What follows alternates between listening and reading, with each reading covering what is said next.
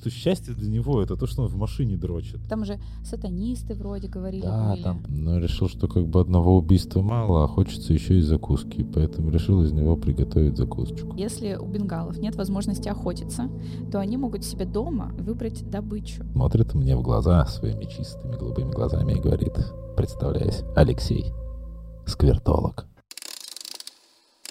Черничный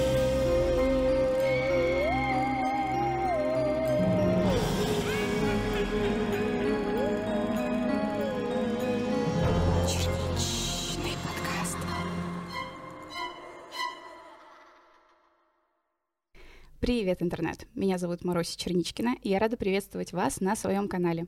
И сегодня вы попали на рубрику «Черничный подкаст». И сегодня в гостях у меня Николай Жаринов. День добрый. Это панк-искусствовед, филолог, Культуролог. культуролог и автор канала Панк Монк.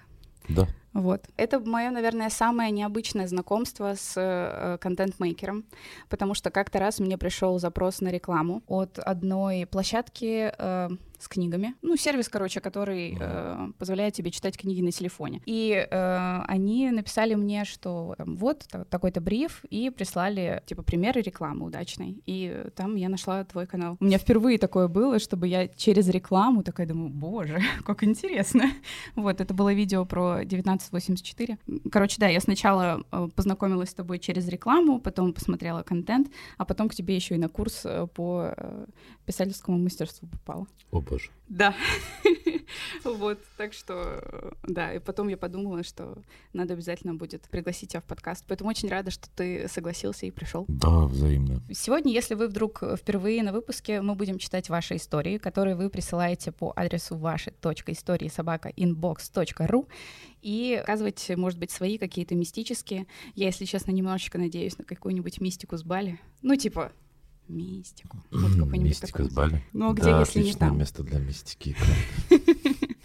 Вот, короче, да, будем э, рассказывать вам всякие истории. Вот, Э, надевайте, пожалуйста, наушники и наслаждайтесь. Но прежде чем мы начнем, даю слово спонсору этого выпуска. Ну а спонсором этого выпуска выступаю я сама у себя. Ну а точнее мой мерч она любила True Crime. У нас есть чудесные худи, свитшоты, футболки, есть носки, шоперы, обложки на паспорт и кружки. Все ссылки всегда есть в описании ролика, в этот раз тоже обязательно оставлю. Покупайте, пожалуйста, мой мерч на сайте «Мам, купи» или на Wildberries или Озоне. Всех люблю, всех целую, всем чмок. Все, можем начинать. Здравствуй, дорогая Маруся и чудесный гость.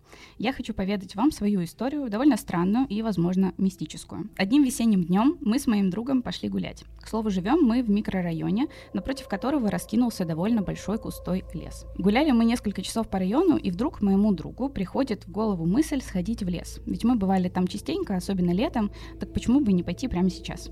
Еще буквально за год до случившегося одним летним днем мы нашли себе небольшую полянку практически в глуши. Это очень важно для истории. И вот мы решили пойти до той полянки. Э, За время нашей прогулки на улице стало вечереть, но нас это не остановило. Весело дошли до назначенного места, рассказывая друг другу истории из прошлого. В один момент моему другу послышалось шуршание листьев и веток где-то над полянкой. Там мы были одни, потому что точно знали, что никто на это место не приходит. В конце полянки был подъем на небольшой холмик куда мы и пошли. Побродили там минут 15, и в какой-то момент мы уже решили уходить, а непонятные шорохи списали на присутствие лосей. Из Лосиного острова в наш лес перебралось в то время много лосей. Но, развернувшись в обратную сторону, я услышала хруст веток и как будто потрескивание костра. Стало страшно. Сказала другу, что все же стоит пойти дальше и посмотреть. Прошли буквально метров пять и замерли. В десяти метрах от нас, за небольшой полосой деревьев, мы видим людей, которые идут по кругу в каких-то странных алых мантиях. В какой-то момент они остановились и развернулись спиной внутрь круга. Нас, однако, никто не заметил.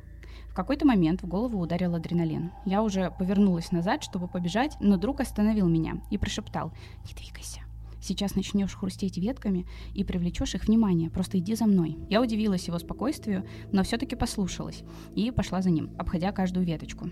Уже приближаясь к нашей полянке, я рванула, и друг за мной. Бежали, не останавливаясь. Я задыхалась. В то время у меня выявили бронхиальную астму. После этого момента мы больше не ходили в лес ближе к вечеру. Возможно, моя история прозвучит какой-то выдуманной или киношной, но это было на самом деле. Только из-за нашей любопытности мы и узнали об этом. Поэтому хочу предупредить, что не всегда стоит идти куда-то только из любопытства. Ведь так вы можете сохранить себе здравый ум и жизнь. Бу. Чем они там занимались, эти люди в алых мантиях? Это были толкинисты. Я почти на сто процентов ставлю, что это было что-то подобное. А чем вообще занимаются толкинисты? Ты это в шутку сказал или ты действительно знаешь? Просто как человек, который вырос в нулевых годах, и у которого молодость пришлась на расцвет всех э, возможных субкультур, в том числе и субкультуры толкинистов. Прекрасно помню, как выглядел, например, тот же самый нескучный сад э, еще в середине нулевых годах, если бы вы туда пришли в четверг. Там можно было увидеть совсем не только людей в алых костюмах, которые от костра куда-то расходятся, но в том числе и э, пьяных хоббитов вдрызг. А нескучный сад — это какое-то место в Москве? Нескучный сад, да, это рядом прям с парком культуры, место на Октябрьской находится. А, Там сейчас все благоустроили, окультурили. А тогда вот был одно Пьяные из- хоббиты. Да, место встреч пьяных хоббитов и рубки на мечах эльфов, и не только.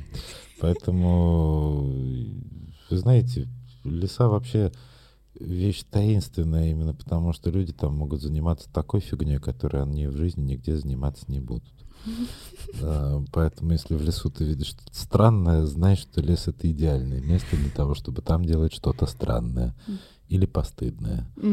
Э, потому что это место скрытое от глаз, поэтому, ну, думаю, что вряд ли это была какая-то встреча сатанистов или что-то подобное, но какой-то ритуал как-то отмечать они могли. Блин, очень интересно. Я, кстати, почему-то никогда не думала про толкинистов в формате, что это субкультура была. Но ведь и правда, наверное, можно Ну, и это так была сказать. субкультура целая, да, людей, которые в основном там слушали рок-музыку, очень сильно любили Толкина и любили при этом еще ездить на ролевые игры Да, и да, да. сражаться на мечах, да. А ты когда-нибудь на такие штуки ходил, ездил? Ездил. Да? было. А расскажи, пожалуйста, просто у меня очень крайне прям мало знакомых, которые занимались вот таким, как это называется, э, реконструкция, да. да, э, исторических э, каких-то событий. Это, ну, реально, это, это весело? Это весело. Но представь себе определенный формат игры, то есть ты напрямую можешь себя почувствовать в шкуре рыцаря. Мгм. И со всеми доспехами, с ударами, с э, маршем ты можешь в это погрузиться. Это очень классно, особенно в там, подростковом возрасте. Это офигительное хобби, ну, вот, которое тебя действительно может помочь погрузиться в историю, потому что ты по-другому совершенно начинаешь смотреть и на средневековые легенды, ты по-другому начинаешь воспринимать все то время, потому что понимаешь, сколько, например, тебе чепухи говорили в школьной программе по истории, Мгм. потому что люди элементарно не знали каких-то базовых элементов, ну, например, вот в плане доспехов и всего остального. Как А, например? вообще с этим жить? Ну, из серии того, что рыцари никогда доспехи не снимали, что они спали все время закованными в эти латы, это просто чепуха абсолютно. Никто так, конечно, никогда не делал. Мгм. С тем, насколько все рыцари были неповоротливы, это тоже чушь, потому что есть много разных систем доспехов. То есть есть система, например, э, турнирных доспехов, да, она очень неповоротливая. Есть система боевых доспехов, она выстроена уже совершенно иначе. Потому что турнир и сражение — это разные вещи абсолютно. Блин, интересно. Я вообще об этом не думала, если честно. Мне всегда это казалось странным, потому что, ну вот, поскольку у меня не было большого количества знакомых, у которых я могу спросить вообще, какой в этом кайф, э, я все время думала, что там делаете? Вы ездите туда, потому что там потом наливают, или Я Да правда не нет, нет, понимала. Это, это, это действительно очень интересный формат изучения истории. Плюс как бы отличное хобби. Плюс хобби связано еще вместе с этим и со спортом. Потому что, ну, Мгм. чтобы нормально заниматься боевкой, тебе постоянно нужно тренироваться. Потому что если ты постоянно не будешь тренироваться, ты сдохнешь уже на второй-третьей минуте боя. Потому что сражаться в доспехах это тяжело. Это тяжелый физический труд, круче любой качалки, если говорить откровенно. В плане там прокачки кардио это уж точно. Особенно если у тебя, например, какой-нибудь марш-бросок в полной выкладке в доспехах, это тоже то еще кардио. Мгм. Там любой кроссфит позавидует. И в этом отношении, да, это очень полезная история, плюс возможность изучать вообще, в принципе, науку история совершенно с другой стороны, потому что это возможность изучать ее на практике, когда ты Мгм. понимаешь, как же на самом деле все это было реализовано и как это происходило. Ну вот когда ты сейчас это сказала, стало прям действительно, прям все это иметь смысл, потому что сначала я вообще не понимала. А так это получается, ну, как квест, может быть, эм, да ведь? Как квест-рум. Только не выберись из комнаты, но все равно Ну, такое это тот же самый принцип ролевой игры, фактически то, что у нас потом реализовывалось в онлайн-РПГ. РПГ. Ну да. Только там ты создавал свой персонаж в виртуальном мире, здесь ты создавал свой персонаж э, либо под каждую конкретную игру и отыгрывал его. Ну, вот, либо примерял на себя определенную роль, которая была нужна, либо изначально роль ты выбирал. Бы мгм. на кого ты хочешь больше тренироваться. Потому что там же еще и разные классы есть рукопашного боя. Никогда бы не было такого глубокого проникновения в контекст, если бы не эти моменты. Ну да, make sense. Клево. Давай следующую историю. Привет, Маруси и все-все-все. Спасибо за твою работу. Рубрика с подкастами как отдельный вид искусства. Итак, дело было в 2013 году. Мы с моей лучшей подругой закончили школу, уехали в Москву учиться и сняли там жилье. Квартира была так себе. Однушка-хрущевка с поющими серенады трубами и с газовым водонагревателем, который работал через раз. Иногда складывалось впечатление, что весь дом строился вокруг этой колонки. Но делать было нечего. Бедные студенты, все дела. Однажды у нас и диван второй сломался. В общем, не жизнь, а малина. Но нам было все равно, ведь мы стали дофига самостоятельными. Квартира наша находилась на пятом этаже, была угловая и самая последняя. Металлическая дверь была обтянута кожей, а замок был самый дурацкий, который закрывался при нажатии на него пальцем, а следом за основной дверью была вторая дверь, которая вообще двигалась только тогда, когда мы полы за ней мыли. Короче, мечта. Однажды поздно вечером мы с моей подругой, назовем ее Настя, ложились спать. Диван был сломан, стекла к рамам были приклеены на сопли, отчего дуло из окон очень сильно. И мы были вынуждены спать на одном диване. Дружили мы очень давно, с 1998 года. Но темы для разговоров не заканчивались никогда. Вот и в ту ночь было так же. Мы трепались обо всем и ни о чем, когда я внезапно встала и пошла в коридор. К слову, чувство страха было нам чуждо. Все детство на заброшках или стройках, велосипедные гонки с пацанами и другая романтика нулевых. Но в тот вечер во мне словно что-то щелкнуло. Мы всегда закрывали дверь только на тот кнопочный нелепый замок. Но в этот раз я закрыла дверь еще и на верхней. Уже собиралась уходить, но потом вставила ключ обратно в замочную скважину и немного повернула, чтобы его снаружи вытолкнуть нельзя было. Это был такой длинный ключ, похожий чем-то на хвост самолета. Осмотрев свою работу, я уже собиралась идти к Насте, как вдруг, словно моей рукой кто-то управлял, я толкнула деревянную дверь, которая там была чисто для прикола, закрыла ее на замок и только тогда вернулась обратно к Насте. Она посмотрела на меня как на ненормальную, но высмеивать мою излишнюю осторожность не стала. И вот мы уже улеглись, языки стали заплетаться, и мы почувствовали, что засыпаем. Но случиться этому было не суждено. Настя резко подскочила и стала меня толкать. «Ты слышала?» — спросила она. Я покачала головой, потому что, во-первых, я очень крепко сплю, во-вторых, страдаю умеренной тугоухостью. Но не успела я сказать, что ей показалось, что это ветер шумит, что Венера находится под влиянием Юпитера, да что угодно, чтобы она дала мне поспать перед первой парой, как я услышала шорох. Мы резко приняли вертикальное положение и замерли. В уши отчетливо скрежетал металл. Но мы настолько онемели от страха, что даже не додумались позвонить в полицию, да и вообще пошевелиться. Мы стали судорожно оглядывать квартиру, и в какой-то момент эта ситуация мне показалась даже смешной. У нас была советская лакированная мебель, а на допотопном телеке лежала вязаная салфетка. Мы едва не расхохотались, представляя себе, как грабители врываются в нашу заупакованную квартиру, а потом сами дают нам денег, увидев эту жалкую обстановку.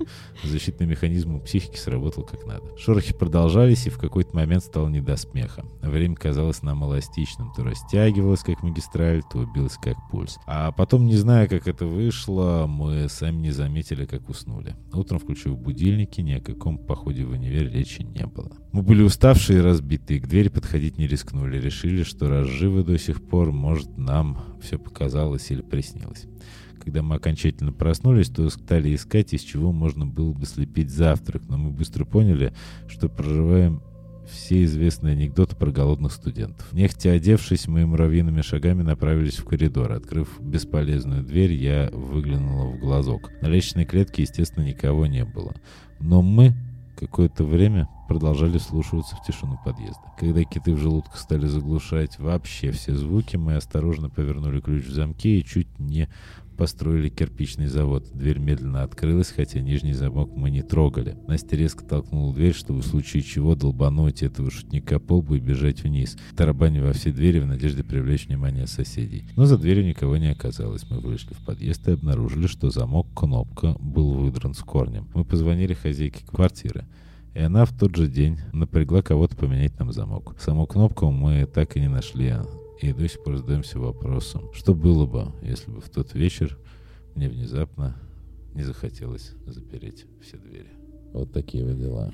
Мне очень понравился вообще стиль, в котором было написано. Потому что тебе вроде страшно-страшно, а потом какие-нибудь такие шуточки, и немножечко такая разрядка происходит. Да. От напряжения. Но мы знаем, собственно, что бы произошло. Грабители дали бы денег, потому что им стало бы жалко. Ну, в целом, да.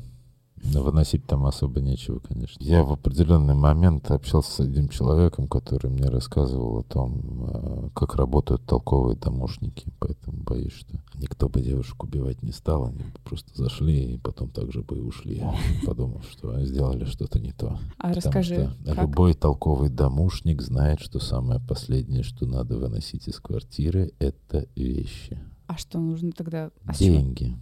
А. Наличные деньги. И в первую очередь любой толковый домушник в любой квартире ищет наличные деньги по одной простой причине. А пропажу наличных денег сложнее обнаружить. Момент второй. Наличные деньги вряд ли будут помеченными, их никто не отслеживает. Когда ты прешь вещи, это заметно. Если ты выносишь, и ты незнакомый человек, и ты выносишь из квартиры телевизор и грузишь его в машину, понятно, что что-то происходит не так. Это долго. Ну Плюс, ну, да. как бы, когда ты этот телевизор пытаешься сдать в ломбард, тебя дебилы все, все найдут, кто угодно. Просто потому, что это делается по документам, и это слишком основном, такая ну, важная, весомая mm-hmm. улика. Поэтому выносят в основном. А, даже украшения редко выносят, потому что по украшениям очень легко найти. Так в основном всех и ловят в первый день. Блин, Блин, ты еще таким это тоном сказал, что мне аж стало интересно, что там за друг у тебя такой, который знает, как работают толковые домушники. Был э, охранником на зоне. А, понятно. Поэтому знает такие нюансы, исходя из круга общения, который был у него в течение очень долгого времени. Ну, в общем, да. Скорее всего, очень хотели расковырять этот замок, вы расковыряли. Ну вот, э, следовательно, работали тихо, Следовательно, задача была создать как можно меньше шума и чего-то подобного, поэтому вряд ли бы кто-то покусился на их старый телевизор. А звонок? А почему звонок-то, я не очень понимаю, сейчас сломали тогда? Не знаю. Просто такие, ну не удалось нам, ну вот хоть вот так вот. Да, хоть, хоть что-то будет, пусть. Нахулиганить. Наверняка твой друг, который работал охранником на зоне, рассказывал тебе вообще очень много каких-то таких. Ну, он рассказывал мне несколько историй, связанных с каннибализмом.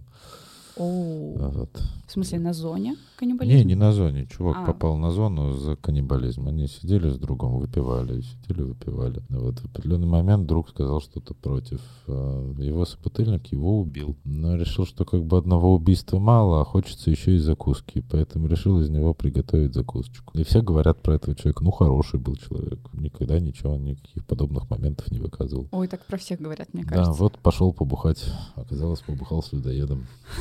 Жесть. Ужас да. какой. Жизнь бывает внезапно. Я вот сейчас думаю, а вот в какой касте определяют на зоне? Там же у них э, прям жесткое разделение. Я, к сожалению, или к счастью, или к радости, никогда не интересовался а, моровским миром, потому что он был всегда от меня максимально далек. И я никогда не испытывал каких-то романтических чувств, связанных с ней. Угу. Поэтому а, романтика бандитского Петербурга, воров, mm-hmm. воровских каст, мне все это оставалось незнакомым и даже больше того незнакомо сейчас. Единственное познание в этом отношении связано с изучением истории а, и в основном касается непосредственно тех предметов, с которыми я работаю, в частности, с изучением литературы. Mm-hmm. Там, например, речь идет о появление криминальной темы в литературе, но это приходилось изучать, в это угу. приходилось погружаться. Про русскую воровскую романтику я не знаю ничего, Нет, поэтому я... я не могу сказать, куда определяются каннибалы на зоне. Мне кажется, не слишком высоко, потому что самые высокие все-таки касты — это касты воров, потому Мгм. что даже касты убийц в этом отношении стоят ниже. Мгм. То есть вроде бы самая почетная статья э, за убийство милиционера, да, Мгм. это татуировка, череп пробитый ножом с надписью «слон», что расшифровывается «смерть легавым от ножа». Да-да-да. Да, Она вроде как, я не специалист, я не знаю, но все равно меньше, чем если ты садишься за воровство. Ну вот, а ты говоришь, э, не знаю. И вроде как, я не знаю, я не специалист, я не уверен, я могу ошибаться, поэтому, пожалуйста, если среди подписчиков есть люди, которые разбираются в этом намного лучше и круче, флаг вам в руки, я не специалист. Я Да, напишите, пожалуйста, в комментариях. Любопытно. Каково положение каннибала на зоне? Вот такие вот у А. нас вопросы. Да, а что? А что? Да. Что делать дальше, если ты съел своего друга, и теперь тебе предстоит 20 лет удивительного путешествия? На что ты можешь рассчитывать? Давайте составим подробный буклет. Ну блин, ну а что? True crime. Как говорится, любишь кататься, люби саночки возить. Привет, интернет! Здравствуй, Маруся и уважаемый гость. Хочу сначала сказать спасибо тебе большое за такой контент и твои подкасты. Спасибо большое. Подсела на них и без остановки залипаю уже неделю. Люблю их слушать, а после шугаться от всего. Так, тут будет, видимо, несколько историй. История первая. У меня была прабабушка, которая смогла дожить до того времени, когда родились все правнуки.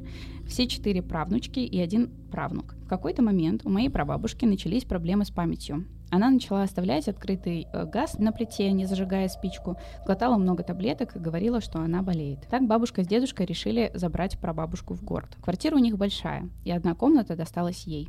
Жили они так 4-5 лет. В то время моя прабабушка уже не понимала, кто мы, почему она здесь, где ее дом, и в то же время она немного выучила русский. Она знала только татарский. Привет татарам. В один из дней мне приснился сон, как моя прабабушка отдает мне 100-рублевую купюру, обнимает меня, после чего я выхожу из квартиры на белый свет и просыпаюсь. В сонном состоянии я вспоминаю, как в детстве перед отъездом домой каждому из детей она давала по 100 рублей из своей пенсии. Я еще не успела до конца проснуться, как ко мне в комнату заходит э, мама со словами «прабабушка умирает». Мы сразу же поехали прощаться с ней. Я не зашла в комнату, так как мне было очень страшно. В тот момент она была очень худая, э, так что даже кости были видны. Кожа вся облезла и тому подобное. Сейчас жалею, что я не зашла и не обняла ее напоследок. Люблю ее очень и сильно скучаю. Вторая история.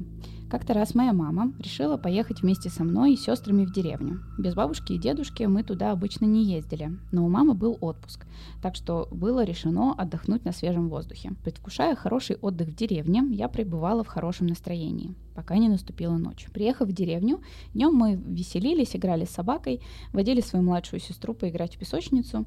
Сходив в баню, мы отправились спать. Уточню, что на тот момент прабабушка уже умерла. Не успев уснуть, мы слышим, как наша младшая сестра начинает истошно орать. И в тот же момент на улице начинает происходить полная дичь. Калитки открываются со всей дури, закрываются так, что было слышно из дома. Собака орет. Входная дверь дергается, окна стучат. Мама пытается успокоить младшую. Мы маловерующие, но сестра включила молитву, аудио или видеозапись. А я в это время читаю ее же про себя. Через 10 минут после нескольких молитв сразу все утихает. Калитка успокоилась, закрытая на ключ дверь не дергается, собака притихла, младшая заснула. Я всю ночь не спала, мне настолько было страшно открыть глаза, что я лезла под одеяло. На следующий день, перед сном, я почитала молитву, и ничего не произошло. Спасибо большое за прочтение моих историй. Интересно, почему эти две истории рядом?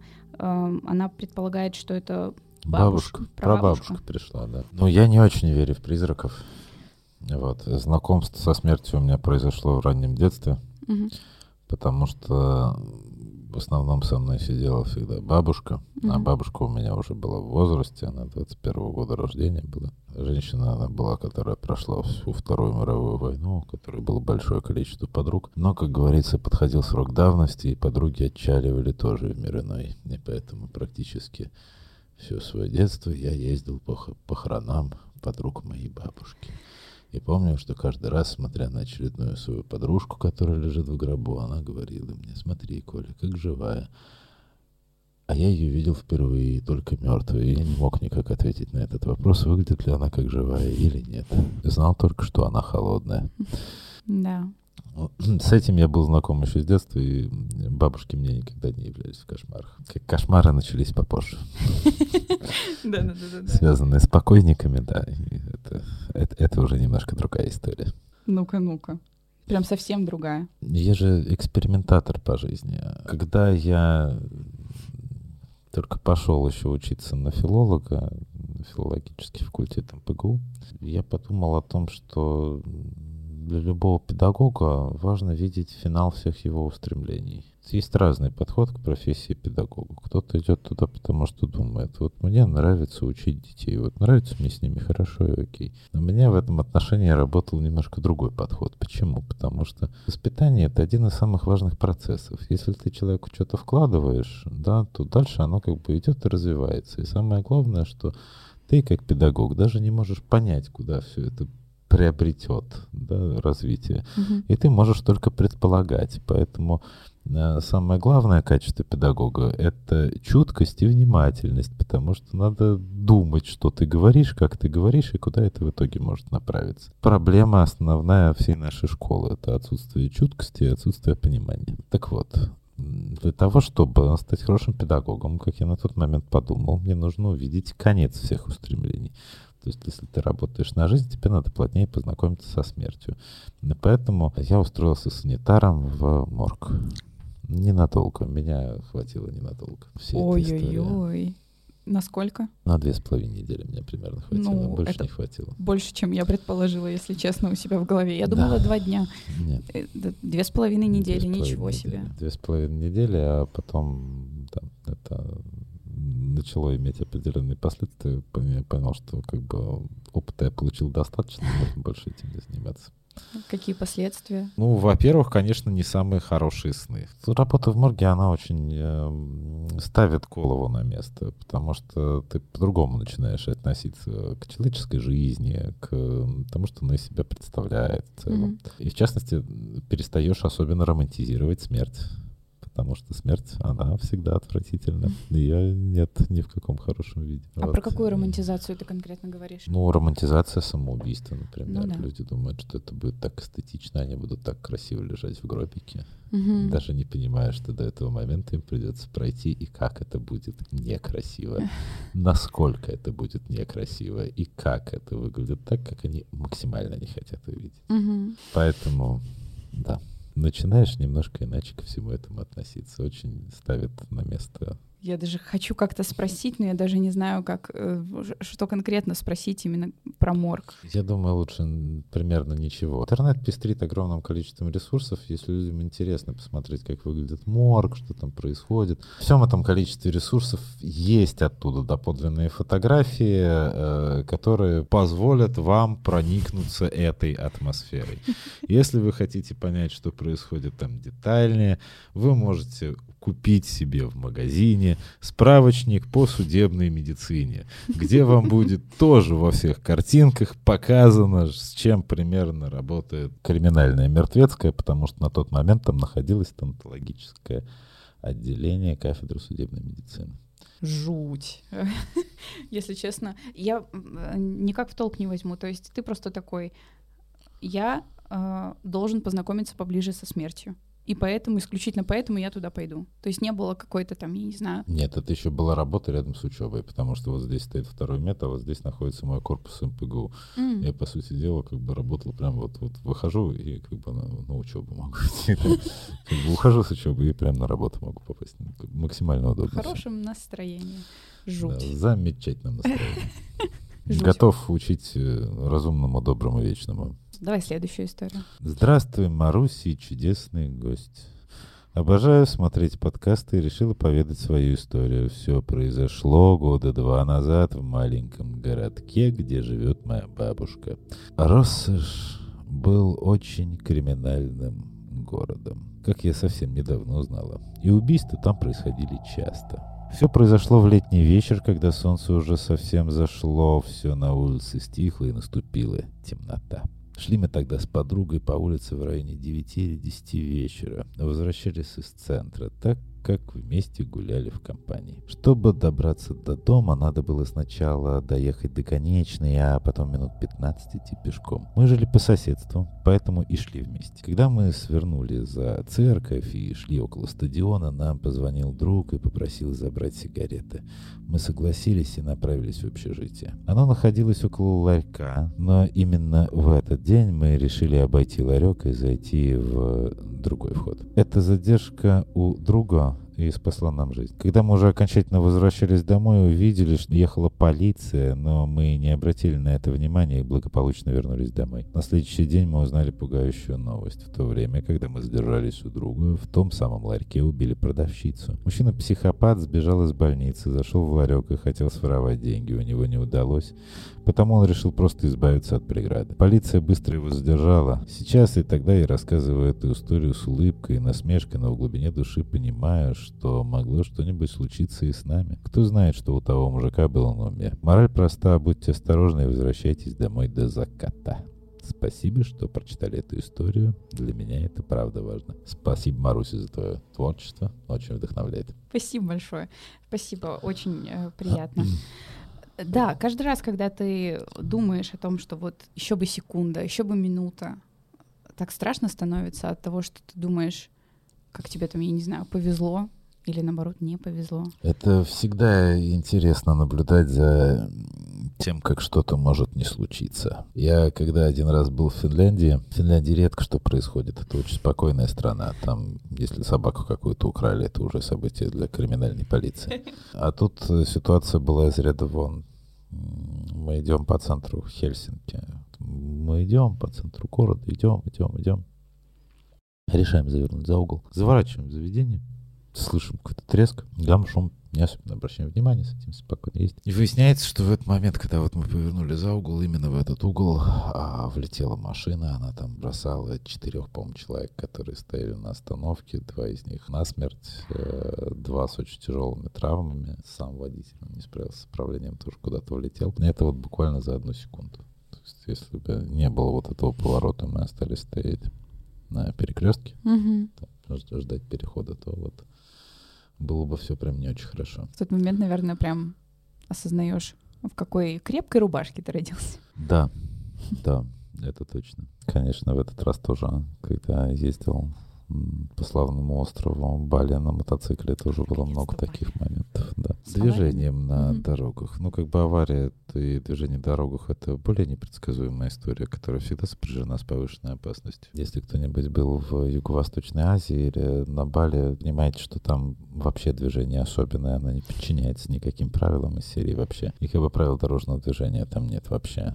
Мгм. совсем. При мне происходила следующая история. Едем в потоке, я еду на мотоцикле, за мной пристраивается грузовик, большой грузовик, причем у него раздолбан весь перед, то есть явно он уже до этого момента в какие-то ДТП попадал. И грузовик начинает мне сигналить, ну, может, он на обход, хо- на обгон Мгм. хочет идти. Но я как бы ему показываю, какое место на обгон. Как бы там передо мной машина, еще одна машина перед ней, и как бы еще там мотоцикл впереди, то есть сразу четыре транспортных средства надо обогнать, при том условии, что там дорога, она такая вот петляющая Мгм. вверх-вниз. И как бы, ну, показываю, что нет, обгона нет, он все равно ставит то, что идет на обгон, и в тот момент, когда дорога начинает идти вверх. То есть для человека, который едет по встречке, Да. он его сто процентов не увидит. И с учетом того, что в основном там движение на мотоциклах, да, то как бы это, скорее всего, вот лобовое столкновение сразу. И как бы все равно берет, газует. И как бы, человек, который там навстречу попался на мотоцикле, благо хоть успел в кювет отвернуть, потому что не быстро ехал. На это пронесся дальше. Я не понимаю, вот они все, они что, они не смотрели пункт назначения или какие-нибудь другие страшные фильмы с дорогами? Они бессмертные, потому что балийцы, они индуисты. Причем индуисты особенного совершенно типа своего балийского. Они даже и в смерть особо не верят, потому что после смерти начинается реинкарнация. И, Да. скорее всего, ты вселишься в э, тело какого-то вновь рожденного родственника. Поэтому как бы даже смерть это не проблема, ты все равно воссоединишься с семьей. Так что а- а они проще к этому относятся. Вот даже не знаю, у этого определенно есть какие-то плюсы плане легкости вообще какой-то бытия, но Легкость бытия иногда бывает невыносимой. Э, Да. Важное тоже дополнение. Так, ну раз уж мы заговорили про Бали, и прям никаких мистических историй не было. С Бали? Да. Да с Бали там все одна сплошная мистическая история. Они же действительно безумно верят в все, что связано с легендами, духами и всем остальным. Они- Любой момент, который связан, он все равно связан с э, действиями демонов. Да там это везде, на каждом шагу. Вот э, прям сказать, чтобы какая-то мистика была, ну нет, не могу сказать, никакой мистики не было, все было достаточно легко объяснимо. Просто А, все же говорят, ну как все, то, что я слышу там в интернете, вот люди съездят на Бали, и вот они либо такие, да, там вообще, там все так необъяснимо, либо вот эта фраза типа «остров меня не принял». Это все чушь. Это как бы все чушь, потому что на самом деле как бы Бали практически ничем не отличается, кроме э, своего уникального положения в э, географическом смысле от многих других островов э, Южной Азии. Вот, ну, правда, ничем. Когда там говорят про балийский вайп, это в основном говорят, соответственно, люди, которые там просто осели и занимаются, ну, как бы одной и той же херней. Если мы говорим с вами про мировоззрение людей, то ну, мировоззрение людей находится на как бы очень суеверном уровне, безумно суеверном уровне, европейскому мировоззрению, это не понять. Но говорить о том, что это высшее проявление духовности, это как минимум идиотизм. Потому что на моей памяти человек, бизнесмен, болеет, брал кредит на очень большую сумму. Это сумма примерно 100 миллионов рупий. 100 миллионов рупий это где-то 6,7 тысяч долларов. Это, ну, это, это не маленькая Мгм. сумма, да? А, а зачем он делал это? Так. Чтобы провести церемонию. Но провести религиозную церемонию какого характера? Чтобы ему священник провел церемонию, чтобы привлечь к его бизнесу внимание буле. Кто такие буле? А, буле так все болицы называют белых, потому что для них мы белые варвары. И как бы главный спорт на Бали, один из, это обмани буле, потому что тебя будут пытаться нагреть на чем угодно, с тебя будут везде пытаться срубить оверпрайс, и ты просто к этому должен при- Расизм там никуда не ушел, он там цветет пышным цветом. Просто расизм белый, вот и все. Это как бы единственное его отличие. То же самое, что для полиции, если в тебя въехал болеец, то не важно, что в тебя въехал болеец. Он болеец, он будет прав для полиции, а ты будешь неправ, и ты будешь нарушителем правил. Так вот, представьте себе, человек берет в банке кредит на очень большую для Индонезии сумму, для того, чтобы провести церемонию, чтобы привлечь внимание иностранцев к своему бизнесу. То есть церемонии реально привлекают внимание иностранцев, но очень ненадолго, потому что они проходят там постоянно. В, на Бали где-то примерно 238, что ли, праз- праздников, каждый из которых проходит какая-то церемония 238 это в типа году. Поэтому, раз в ну, полтора дня? ну, ну, да, вот примерно каждый день. Ты, если приезжаешь на Бали, даже на, ну, на не очень большой срок, ты обязательно застанешь какую-нибудь церемонию. Даже потому что вот ну, на неделе, не, вот не будет на неделе такого дня, когда какой-нибудь церемонии бы не было где-нибудь. Сто процентов что-то увидишь. И поэтому как бы иностранцы на это, они уже не особенно обращают внимание. Это церемония в основном для болийцев. Теперь представьте себе уровень мировоззрения этого человека. То есть вы не вложиться не в рекламу, но каких-то западных ресурсах, которые расскажут об этом бизнесе, который так может быть полезен. Буле. То есть использовать не площадку буле, ну вот, а, а использовать силы шамана для того, чтобы привлечь буле. Ну да. Как бы. И для них это абсолютно нормальная история, они в это действительно очень серьезно верят. Э, И логично, что все люди, которые занимаются Таро, астрологией, во всем этом замечательном балийском вайбе, где люди готовы брать кредиты, на то, чтобы провести церемонию, чувствуют себя сказочно, потому что они как будто в своей тарелке. Потому что они на сказочном бале. Да, да, да, да, они именно там. Тоже, что ли, съездить? Я все думаю, я хочу тоже какое-то свое. Вот я тоже хочу каких-нибудь таких жизовых историй по поводу... Ну, можно съездить. Нет, я вообще тогда рекомендую съездить. Если там проводить где-то месяц или полтора, это очень интересное, классное путешествие, это совершенно другая культура. Это удивительная природа, это очень интересная атмосфера, максимально необычная, максимально интересная. Но когда я там вижу людей, которые 7 лет уже безвозно живут на Бали, у меня возникает ощущение, что же с ними происходит, чтобы там находиться. Потому что ну, мне это было уже крайне тяжело.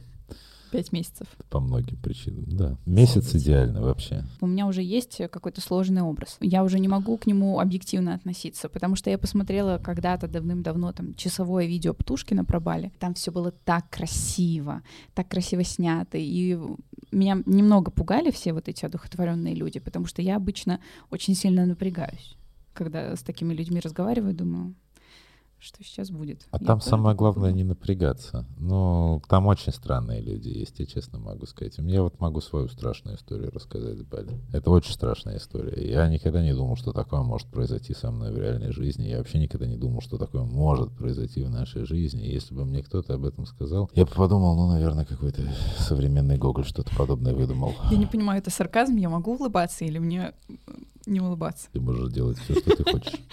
Хочешь улыбайся, хочешь не улыбайся, я не могу тебе это запретить. В общем, на одной из встреч, это была встреча инвесторов, а теперь, чтобы ты поняла классификацию инвесторов на Бали. А, Я вообще не инвестор, вот, ну, я тебе честно могу сказать. И я туда пришел просто по приколу для того, чтобы, ну, как говорится, на людей посмотреть. Интересно глянуть, какие же они инвесторы, с чем их едят, чем, что они инвестируют, куда и как. После истории вот. про каннибализм, знаешь. Да, тут в любом случае. Я, я не инвестор, я просто любопытный, да, поэтому хожу на подобные встречи. Куда бы мне вложить этот миллион долларов, которого у тебя никогда и не было? Вот, но ты так важно об этом рассуждаешь, что все начинают уже охотиться за твоим миллионом, который у тебя никого и нет. И тут ко мне подходит на этой встрече инвесторов человек, который на полном серьезе смотрит мне в глаза своими чистыми голубыми глазами и говорит, представляясь, Алексей, сквертолог. И я думаю, это твоя инвестиция. Это твоя инвестиция в жизнь. Это род твоих занятий. Здесь встречаются потенциальные инвесторы. Ты подходишь ко мне и делаешь такое представление. Как ты думаешь, во что я хочу инвестировать тот предполагаемый капитал, который у меня есть? Что-то столь эфемерное, что представляешь ты? Что? Вот, да, я, я так и не понял. Я, я не разобрался до конца. Он все об этом знает? Или он до этого доводит? Что в этом корне логос тут коренится? Да, да, да, да, да. Мастерство или знание? Вот это было, было не понять, а какая-то внутренняя скромность продолжала мне расспросить об этом подробнее. Наверное, потому Помешала. что, ну, помешало, да. Я, к сожалению, не чувствовал в этом интереса. Я сразу подумал, что, ну, как, это мне может пригодиться. А кто знает? Да, сейчас бы тоже стал сквертологом. Вот, бегал бы, предлагал бы свои услуги на профи.ру. Вот. Был бы Николай не учитель русского языка и литературы, да, там, литературного творчества, а Николай сквертолог. Фамилию мог бы еще себе такую взять, чтобы было в дополнение, да. А можно было бы еще взять двойную сквертолог Жаринов, вот, э, чтобы совсем превратиться в уникальный персонаж. И какую визитку можно было бы сделать потрясающий логотип компании. Ну что, следующую историю? Давай. Привет, Маруся и твой гость. Долго думала, стоит ли рассказ вашего внимания, но все же решилась. Имена в истории я изменю. Моя история не связана с мистикой и, слава богу, закончилась хорошо, но наполнена страшными моментами, где невольно задумываешься. А что если бы... Если мне не изменяет память, то моя история начинается с начала 2016 года.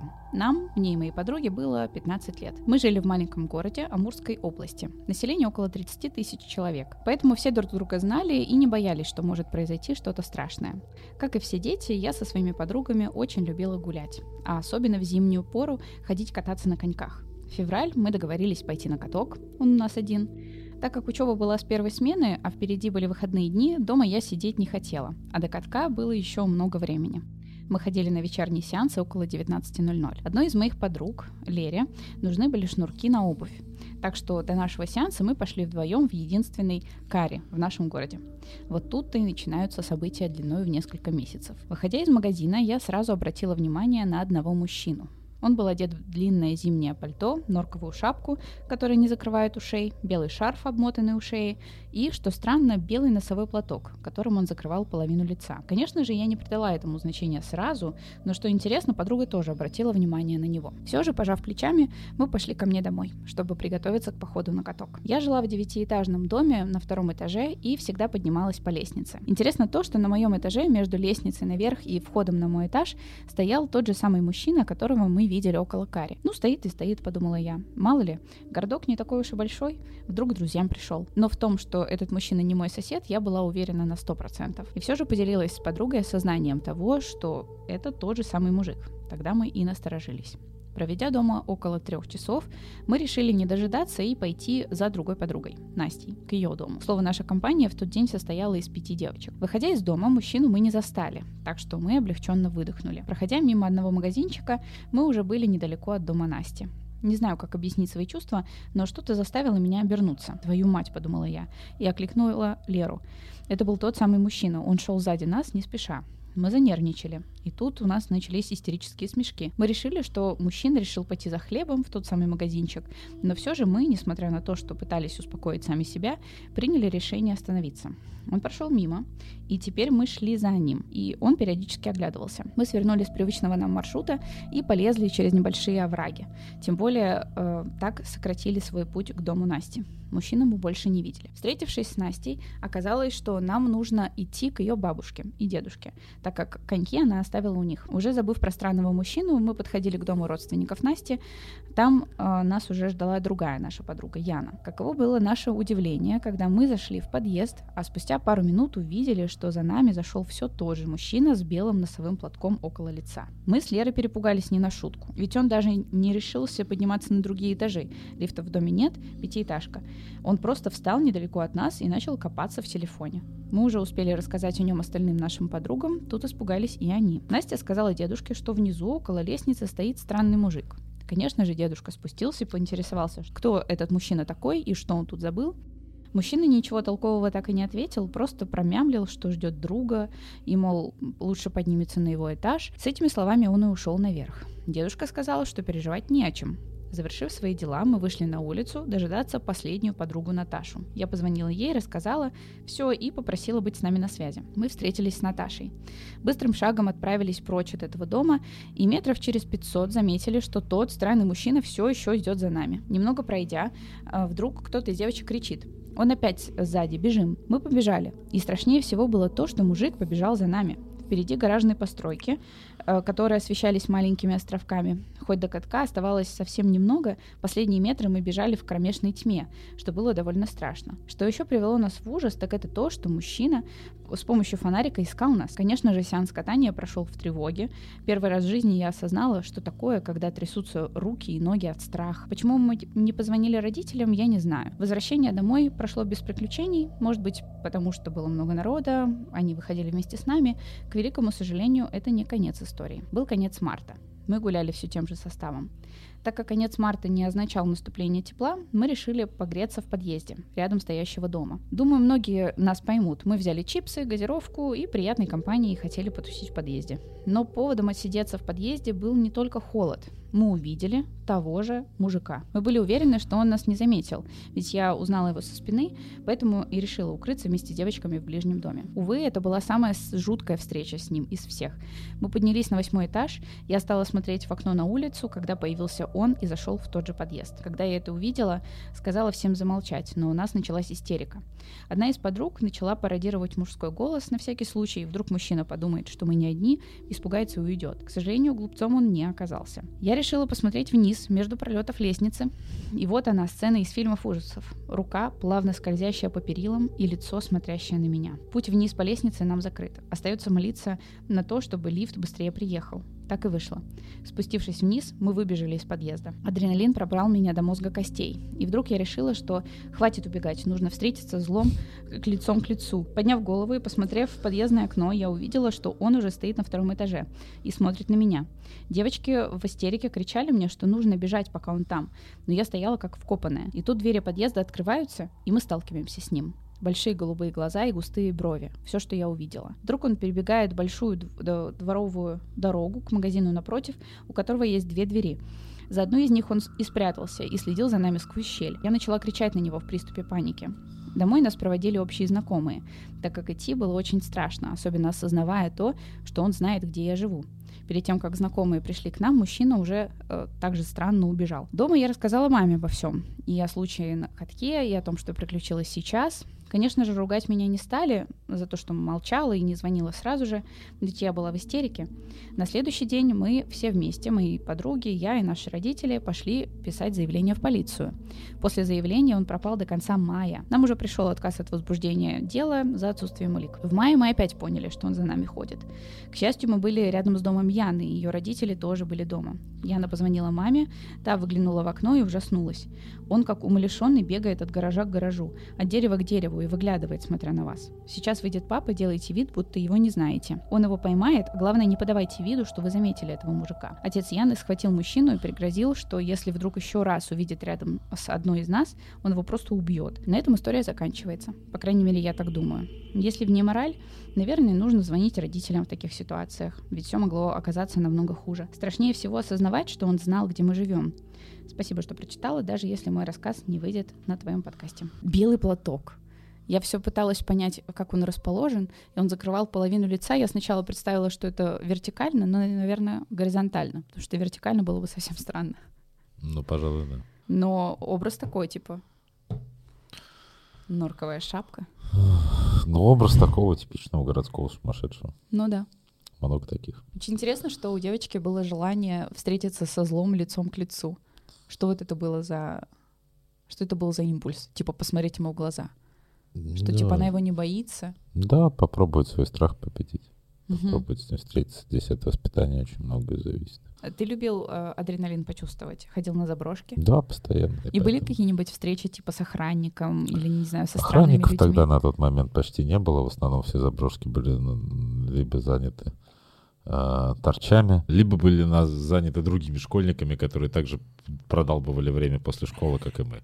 Ничего, и не было никаких таких столкновений с прям типа, чтобы Не, столкновения было, были, я там убегал от э, ребят одних. Это Что-то инстинктивное, потому что я туда, эти заброшенные дома, потом пробирался летом, это было, а, книжки читать, потому что там уединение было. Пожалуй, Вот. первый человек, который говорит, что он на заброшке лазил, чтобы книжки почитать. Ну, там спокойно можно было это делать. Сидишь в заброшенном здании, там у тебя есть какое-то место твое, куда ты забираешься, и вот сидишь, читаешь книги. Ребята лазили туда закидываться. И я не думаю, что это был бы интересный культурный опыт нашей встречи, поэтому решил слинять. Скорее всего, денег бы стрельнули, но у меня не было денег, поэтому мне нечего было стрелять, поэтому, как бы, скорее всего, просто встретились бы, кивнули друг другу головой и пошли бы дальше. Так что меня, меня не выслеживал никто.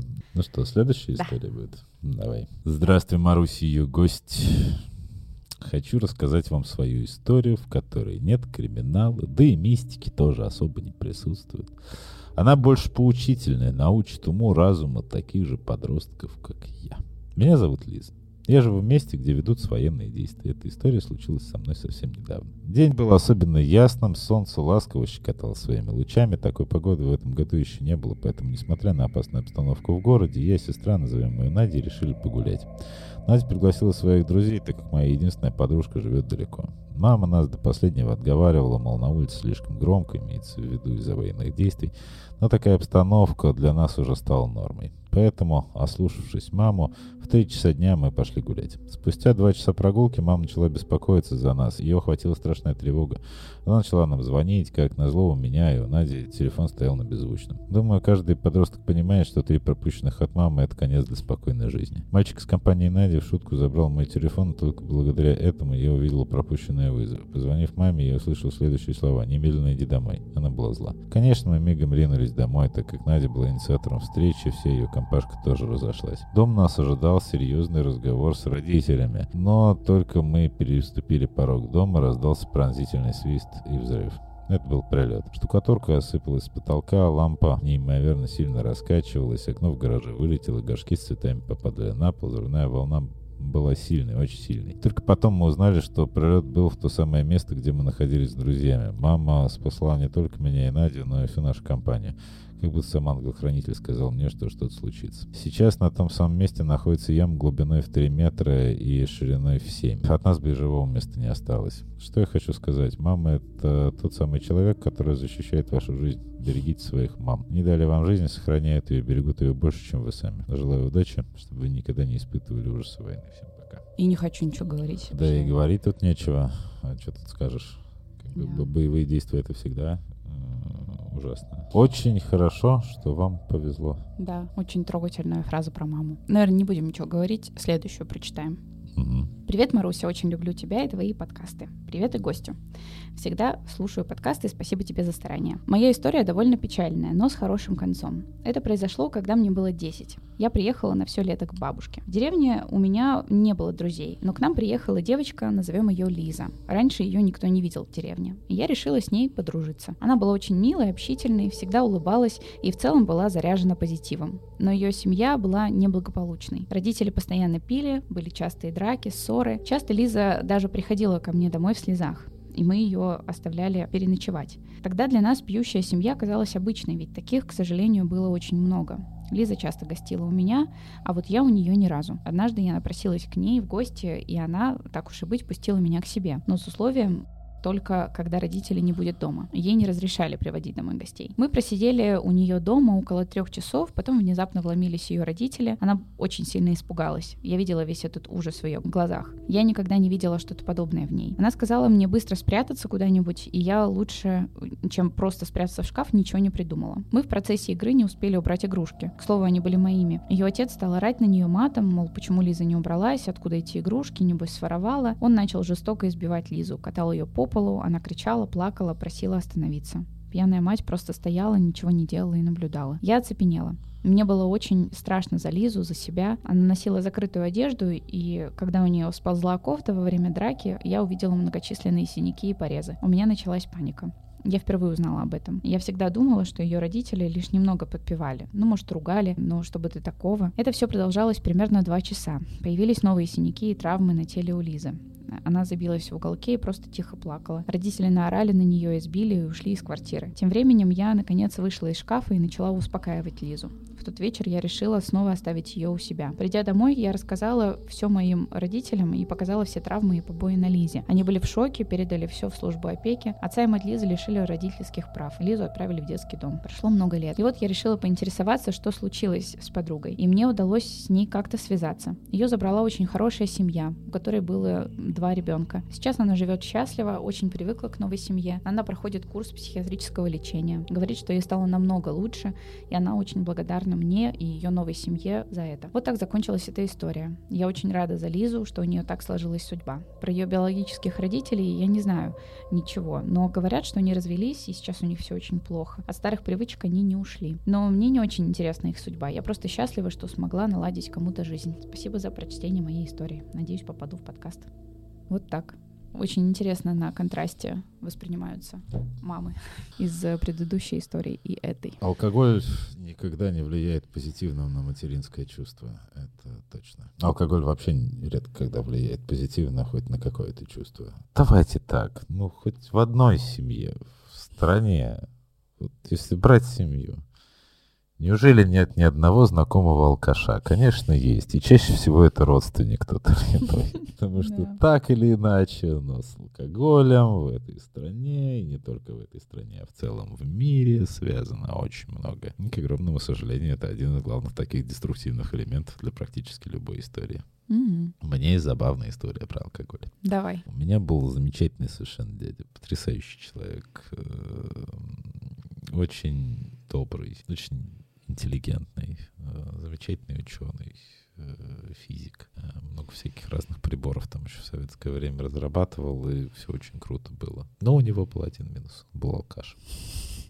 Еще в тот момент, когда в Советском Союзе он много ездил по северам, пристрастился к алкоголю, и как бы алкоголь прочно очень вошел в его жизнь и стал такой непосредственной его частью. Он приехал к третьей жене на Украину, жил в Киеве долгое время, и мы периодически приезжали к нему в гости. Вот один раз мы приехали к нему, а я максимально долго не знал вообще, что такое алкоголь. У меня родители не пили практически. Я видел отца пьяным один раз в жизни, и то, когда уже был подростком, это, это было после какого-то мероприятия. Маму я не видел пьяной ни разу в жизни.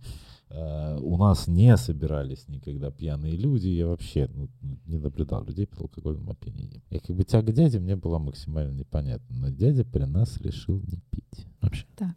И тут а, я увидел магию алкоголя в действии, не понимая, что человек употребляет алкоголь. Мы рыбачили. Сколько тебе было лет? Это был 97 год, а, мне было 10 лет. Мы рыбачили. Пока мы рыбачили, это первый опыт моей рыбной ловли. Мне это очень нравилось, было интересно. Мы там как раз наперкула, и был спортивный интерес, у меня там получалось, я уже несколько рыб поймал, а здесь как бы со всем этим следил, давай свои советы, но периодически отлучался. Такой, типа, говорю, ну, сейчас подойду. И как бы он возвращался, становился все веселее и веселее как бы шутить начинал задорно, голос контролировал сложнее. И как бы мы с братом удивлялись, как бы, что какие-то веселые кусты у дяди. То есть он как бы отходит немного грустный, печальный, облизывается, а возвращается уже такой довольный. И как бы когда мы уже наловили всю рыбу, он из кустов вышел настолько довольный, что уже даже на ногах не стоял. То есть он как бы упал под ноги и лежит и смеется. А мы не знаем, что с ним делать. Ну, то есть он лежит, смеется, а почему он так смеется? Что его так развеселило, да, как бы? И почему он на ногах не может стоять? Вот мне это вообще не вдомек, да? Мы дядю подруги берем, он шатается. Ну, мне 10 лет, брат 13. То есть ну, тащить взрослого мужика, которому там уже под 50 в этот момент было, это как бы, ну, непростая задача все равно. Ну, думаем, ладно, обрадовался так человек, что на ногах уж не стоит. Ну, как бы... Опьянен радостью. Да, наверное, положить его надо куда-то там мы еще и не думаем, что он пьет. А тут, э, когда мы донесли его до дачи, бабушка открыла весь секрет. А тут же поняла. Да, мы запах-то особо не улавливали, потому что, ну, как бы пахнет чем-то непонятным. Ну, как бы где-то напрямую не подходим от него. Не так, что прям алкоголем разит.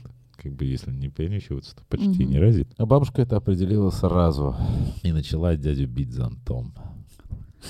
Как бы, а дядя лежал, вначале смеялся, а потом плакать начал. Я как бы смотрю на все и думаю, вот это метаморфозы. Вот они изменения, которые приходят столь быстро. У тебя был какой-нибудь вывод? Как от полета ты можешь упасть. Да в бездну твоих слез. Ты потом сделал какой-нибудь вывод, типа, что я никогда пить не буду? Или ты все еще не понял, что дело в алкоголе и вообще? Я не думаю, что главная проблема в алкоголе. В алкоголе вообще, в принципе, ничего плохого нет. Есть как бы вопрос только человека, который это делает. Но... Ну. То есть как бы ты можешь выпить нормально и больше потом не пить, потому что тебе не надо. А ты можешь не знать меры и как бы начать бухать как сволочь и как бы выпивать все, что просто вот лежит. И как бы здесь вопрос не к алкоголю, да, да как бы здесь вопрос к человеку, угу. да, и все, и к тому, как он это использует. Поэтому угу. я не за то, чтобы запрещать алкоголь. В этом смысла нет. Все равно люди найдут, как им бухать. Э, это, это не сложно сделать брагу, это не сложно сделать спирт. Нет, это я вообще, вообще не спорю. Это я первое, виду... что люди изучили в химии, как сделать себе бухло. То есть как бы с этого наука началась. Больше того, с этого искусство началось началось, потому что тут же бухло преобразовали в э, различные формы искусства. Сделали это религиозным культом и в том числе связали, например, с театральными представлениями, как делали это греки. Или с различными мистериями. Или с различными религиозными церемониями, как это, например, делали в той же самой Латинской Америке с психотропными веществами. И так будет всегда. Вопрос только к человеку. Да. Для себя я не сделал выводов. Я понял, что как бы, ну, я не хочу взлетать так высоко, чтобы так больно падать. Скажем так, да. Особенно, если ты взлетаешь высоко тайно, потому что если бы дядя взлетал высоко без тайн, то тут не было бы такого эффекта и не было бы столь оглушительного падения. Очень интересно. У меня тоже есть такой прям опыт. Но ну, мне, наверное, лет 12 было. У меня папа, э, он очень забавно э, пьет, он вот, типа, он очень быстро пьянеет, молниеносно. Вот, и сразу такой, типа, ой, я пойду полежу. Я никогда не видела каких-то прям, типа, не знаю, какого-то дебоша. Он не становится королем вечеринок. Не-не-не, он ложится спать, причем такой добрый. Да. Вот. Я тоже, этим не была знакома, и тут в какой-то момент я была в огороде с дедушкой, и мы пошли обратно и зашли к его брату. И они что-то сели, ну, я, я понимала, я знала, что дедушка пьет, но никогда не видела его в таком состоянии, потому что они сначала смеялись, смеялись, а потом ругаться начали. А потом э, моя, получается, двоюродная бабушка такая, типа, на, все, идите домой, пожалуйста. Вот, и э, я почти несла дедушку домой, и мне было очень странно, потому что я не понимала, как можно, ну, не мочь переставлять ноги. И я тоже тогда подумала, что я никогда не буду пить. Потом была вот эта штука с straight edge, было такое же такая типа субкультура движения, типа что э, никаких э, сигарет, фу, алкоголь, фу, вот это вот все. Но потом все исправилось. У меня, если мы возвращаемся к теме алкоголя, был один знакомый в деревне. Он, наверное, пил красочнее всего, но с точки зрения восприятия русского человека. Так. Начнем с его имени. Звали его Василий, но все в деревне звали его Гагарин. Все в деревне звали его Гагарин по очень странному стечению обстоятельств, но крайне символичному. В возрасте 12 лет во время сна он свалился с печки. С тех пор он стал Гагарином. Очень интересно. Да. Гагарин ничем особенно не отличался, кроме того, что он уникально пил. Пил он так, как не пил ни один больше человек. Обычно, если люди решают употребить алкоголь, им нужна для этого компания, нужен какой-то разговор, нужна какая-то закуска, нужно хоть что-то. Гагарину не нужно было ничего. Как человек, который с самой ранней юности ощутил на себе, что значит падение, причем падение тебя трансформирующее, потому что из этого падения родилось и его новое имя, он понимал, что в любом употреблении алкоголя есть прежде всего какая-то невыразимая тоска, которую ты пытаешься заглушить. Он садился один, пил, молча, никак особенно не выделяясь, кроме того, что с определенной периодичностью, обычно после третьей или второй рюмки, из него вырывался густой такой, полный сожаления и скорби выдох. Эх.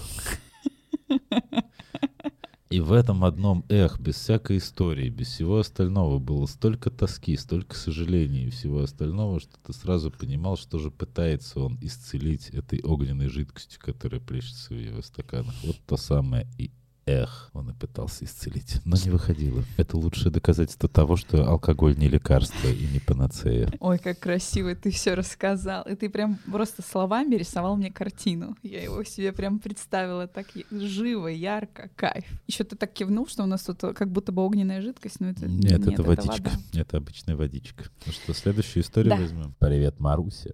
Хотела поделиться с тобой своей трусливой историей, которой вовсе не горжусь, но передаю ее как есть. Прости, если слишком длинно. Не так давно мы с сестренкой живем в разных концах страны и решили скооперироваться и навестить бабушку. Она живет в крошечной деревушке в Краснодарском крае, куда в связи с э, нынешним адом, военные действия и закрытыми аэропортами добраться проблематично. Поэтому маршрут нам представил следующий. Перелет до Сочи, назад, э, поезд и два автобуса. Но сестренка купила билеты на рейс с поздним прилетом, не подходящим для пересадки на поезд. Так что мне пришлось в последний момент искать, где бы переночевать в Сочи, исходя из заграничного предложения и тоненького кошелька. Мы сняли, что называется, у арендодателя на сайте агрегатора красивым словом апартаменты, а по сути крошечную студию с кухней и ванной в двухэтажном доме. Видимо, разделенным гипсокартоном на такие вот небольшие комнатки для сдачи. У каждой отдельный вход с улицы. По две студии на каждом этаже.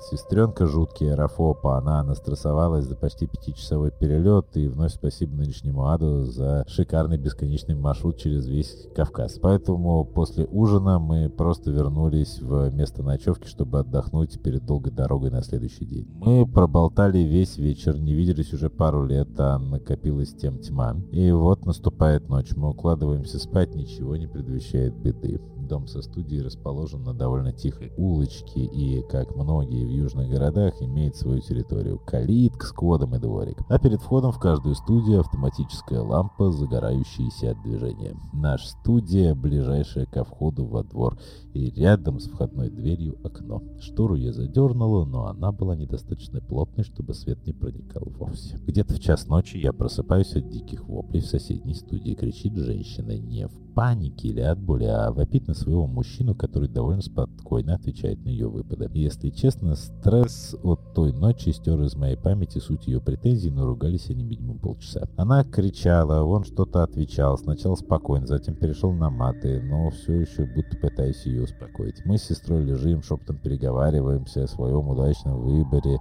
и дел- делимся историями с э, подобным опытом соседства. И вдруг в какой-то момент мужчина за стенкой резко кричит на свою даму в духе «Задолбал ты меня!». Мы слышим жуткий грохот и наступает звенящая тишина. Сестренка лежит с огромными глазами. Мы шептом спрашиваем друг у друга, что делать, он же явно ее ушатал.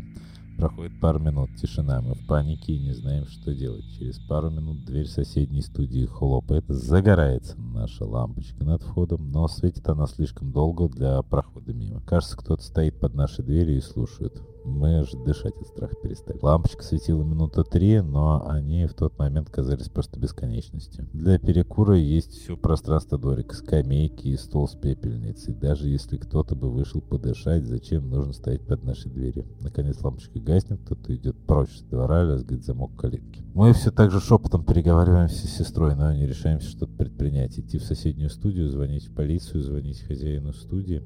Пока мы обсуждаем варианты, кто-то возвращается во двор и соседнюю студию. В течение последующих пары часов кто-то периодически ходит во двор и прочь с него. При каждом походе мимо нашей двери сгорается лампочка, а калитка закрывается с лязгом, потому что весь маршрут живо рисуется в голове. В какой-то момент слышны звуки колесиков от чемодана. А около трех ночи звуки, как будто кто-то трет мой пол. Сестренка в конце концов Устает и проваливается в сон, а я, горе-любитель Трукрайма, прислушиваюсь к происходящему вокруг. В голове рисуются самые страшные картинки. Тут же истерическое во мне подкидывает идеи, что лучший вариант скрыть улики, все поджечь, и я начинаю еще и принюхиваться на всякий случай. Но в итоге меня вырубает, потому что проводить в напряжении несколько часов оказывается просто нереально. С момента грохота и до самого утра никто по соседству не произнес ни слова. Потому ли, что уже не было человека, с которым можно поддержать диалог, или Мозг просто подтасовывает факты, поскольку я слишком много читал, смотрел, слушал на эту тему. Мы выехали на рассвете и ни с кем не пересекались.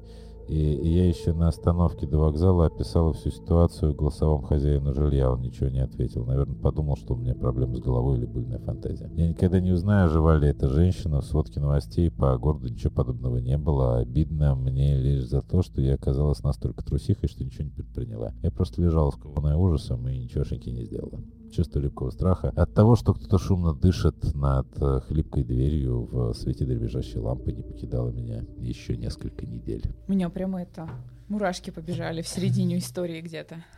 Страшно. Я, я, если честно, легко могу себя представить на месте этой девочки, потому что я тоже я очень трусливая в этом плане. Но я надеюсь, что теперь после всех этих историй я бы хотя бы позвонила в полицию. Понятно, что я бы туда не пошла бы разбираться. Но тут и другая мораль. Какая? Есть. Есть замечательный анекдот. Ну, как замечательный. Он совершенно не смешной, но более-менее забавный, если ты знаешь терминологию бокса. Ну, открыться так. на терминологии это... бокса, да. это означает, короче, снять блок да. и стать возможной для удара. Допрашивают боксера, который убил свою тещу. Ну, как бы, вот как так произошло, как так случилось? Говорит, ну, я смотрю на нее. Она мне что-то все жу-жу-жу, жу-жу-жу, жу-жу-жу, жу-жу-жу, жу-жу-жу. И что-то такое оскорбительное, обидное, громкое, и неприятно так. Я на нее смотрю, она мне все жу-жу-жу, жу-жу-жу, жу-жу-жу. И тут она открылась. Ужас. Так, Ужас. И, а, а мораль? Она же там подчеркивает, что вот э, крик был, а тот кто-то пытался очень спокойно отвечать. Спокойствие, спокойствие, спокойствие, потом матюги, да, Мгм. потом как бы бум. Всегда надо знать точку кипения. И всегда надо учитывать, что она существует. Мы, конечно, не оправдываем этого Помните, мужчину, мы ни в коем вдруг. случае не оправдываем мужчину, мы вообще ничего про это не говорим. Э, Любое проявление насилия, даже гипотетическое проявление насилия, это на самом деле жуткая вещь и все равно показатель слабости, а не силы, да, ну, как бы на это способны любые живые существа, потому что человек, как животное, если его в течение определенного времени доводить определенными раздражающими факторами, даже самый сильный, даже самый благородный, даже самый кремень может отреагировать как животное. А как реагирует животное? Ну, попробуйте побесить вашу кошку и посмотрите, как она будет вас кусать. Хотя вроде бы вы ее хозяин. И как бы если вы будете бесить ее слишком сильно, она будет кусать вас больно. И это нормально, потому что это обычная животная реакция. Попробуйте там вашу собаку достать, да, каким-то образом максимально. Даже кролика достать, он и то вас тяпнет. Вот. И как бы человек то же самое, поэтому всегда надо знать эту точку кипения. Ну да, просто для своей собственной сохранности. Конечно. Да. Я так показала, на самом деле э, тут э, не совсем подходят эти царапины, потому что это просто у мамы очень красивый, но супер трусливый и глупенький котик. Вот, его зовут Финик. Он эм, любит погулять э, на улице. Ну, как он выходит гулять? на улицу, он прячется под террасу Мгм. и сидит там часами. Вот в какой-то момент, когда он чувствует себя немножечко посмелее, он выходит из-под террасы и может даже вдоль пройти. Мгм. Вот. И в какой-то момент он вот осмелел, услышал машину, испугался и снова сиганул под э, эту самую, под террасу. И сиганул он так, что, короче, там терраса, э, вход в нее, под нее, вернее, он неоднородный. Там есть места, где очень узко, есть где нормально, и он пролезает. И он сиганул в то место, где было слишком узко. В общем, он долбанулся башкой, застрял этими лапами. Ну, короче, суть в том, что мы все время пугаемся, что он вообще куда-то убежит Мгм. вообще с участка. И мы ему купили трекер и ошейник. Вот, надели на него ошейник с этим трекером. А он решил его снять, видимо. И в какой-то момент я вижу, что он как-то странно очень двигается, а он, ну, попытался снять и застрял вот так вот, просто челю- между челюстью Мгм. вот так застрял этот э, ошейник. И я пыталась его освободить, и вот, и это только руки. У меня еще ноги такие. Они же такие, блин, болючие, эти царапины. У меня дома тоже есть животные. Было много животных всегда. Коты, собаки. Коты в основном. Собакам я спокоен. Собаки вызывают у меня определенное смущение, они к тебе привязываются, они считают тебя своим хозяином. Ну, вопрос в том, а хочешь ли ты считать себя хозяином собаки или нет. Может быть, иногда тебе совсем не нужна эта доля хозяина. И как бы у тебя нет желания, например, вступать в коммуникацию с собакой. А собака тебе не может этого простить, потому что она абсолютно не индивидуальна, она целиком полностью зациклена на тебе. В этом отношении коты предоставляют тебе выбор. Мгм. Просто потому, что кот совершенно не зациклен на тебе, так же, как и ты, может быть, совершенно не зациклен на нем. Вы можете встречаться как хорошие знакомые в тот момент, когда у вас к этому располагают сердца, и при этом друг другу никоим образом не обременять своим нахождением рядом. Да, да, все так. Но когда кот не блещет интеллектом, это может заканчиваться. Эти встречи могут заканчиваться очень плачевно. А, вообще, когда кто-то не блещет интеллектом, это редко когда говорит о каком-то хорошем финале. Я его очень люблю, очень люблю. Но тут э, мне еще объяснили небольшую вещь. Короче, э, у финика у него порода бенгал. Вот. И оказывается, что если у бенгалов нет возможности охотиться, у них же в роду дикие кошки. Это, да, это я про того самого кота, который испугался машины и сиганул и под, эту- под террасу. Он охотился просто. Кого-то там увидел, да.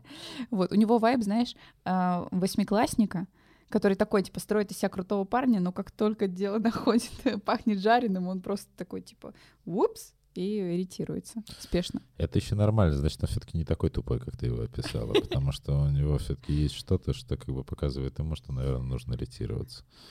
А, дело в том, что когда я вот э, я сейчас ездил в путешествие на Бали, я э, ездил еще и с котом. Ох. А, Этот кот это очень странное создание. Шотландец, веслоухий, э, при этом кот, ну, скажем так, не кастрированный, то есть э, полностью осознающий свое мужское достоинство, свое положение, и как бы он все время привык себя считать королем ситуации.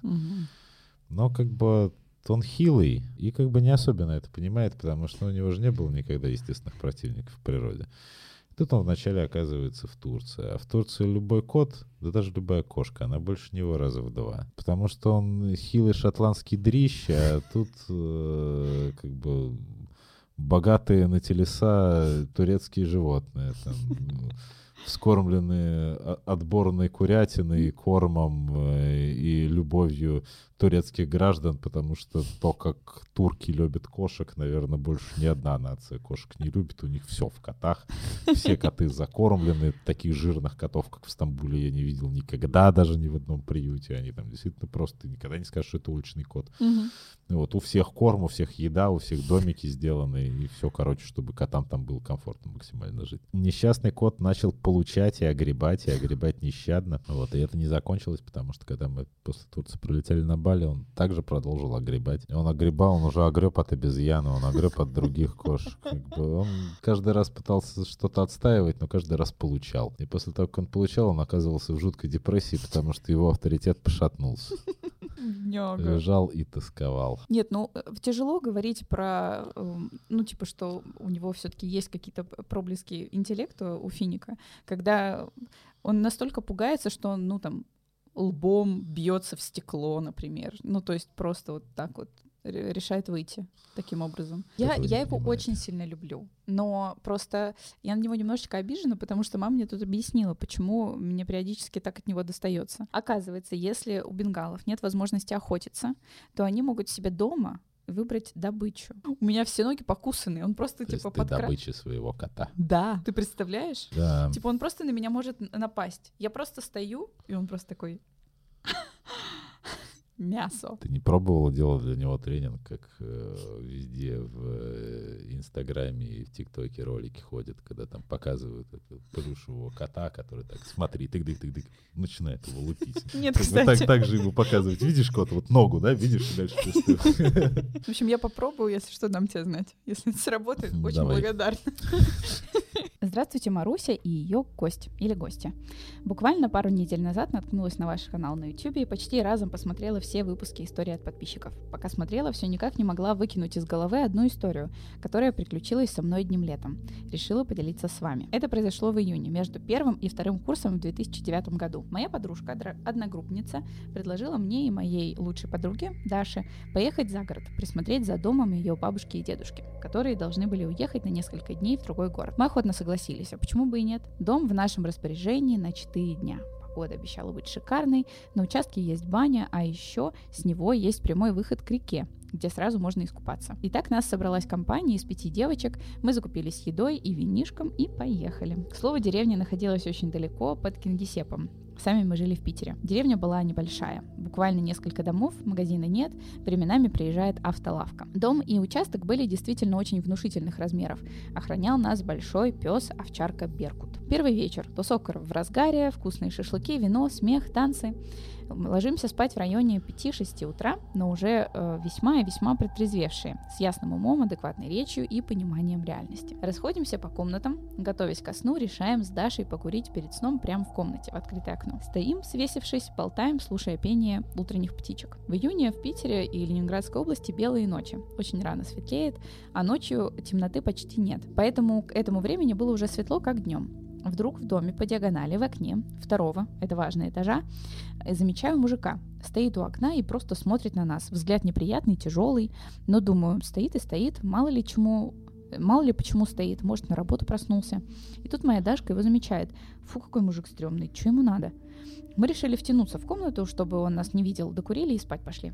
На утро забыть забыли про него. Четыре дня пролетели быстро, ели, купались, загорали, помогали хозяйке по дому, чтобы бабушка и дедушка вернулись в чистый дом. Последняя ночь у нас отвальная.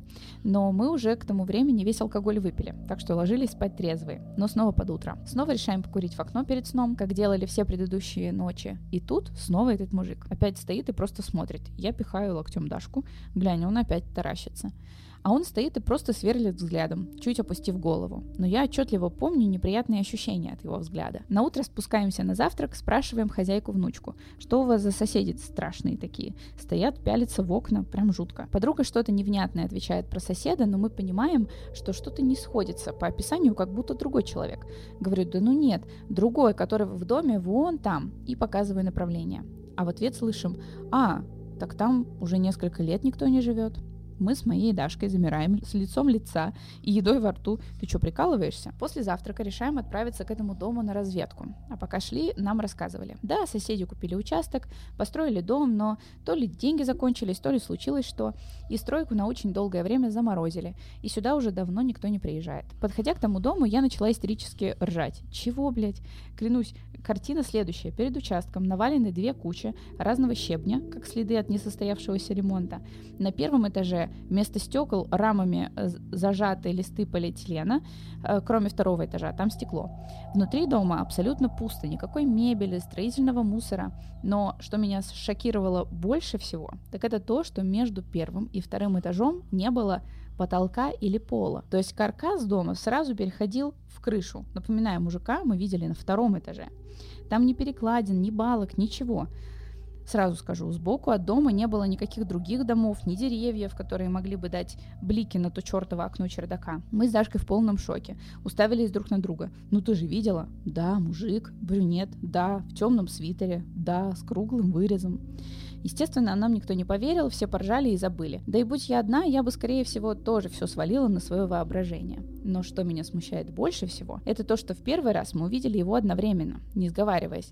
Ну не массовые же галюны это были. Я люблю фильмы ужасов, особенно мистику, но только как вид развлечения, нервишки пощекотать и забыть. А в жизни я всегда ищу логическое объяснение всему происходящему. Хотя сама трусиха, но здесь столько лет прошло, а у меня его объяснения так и не нашлось. Зато в памяти навсегда отпечатался этот проклятый темный свитер и тот жуткий тяжелый взгляд.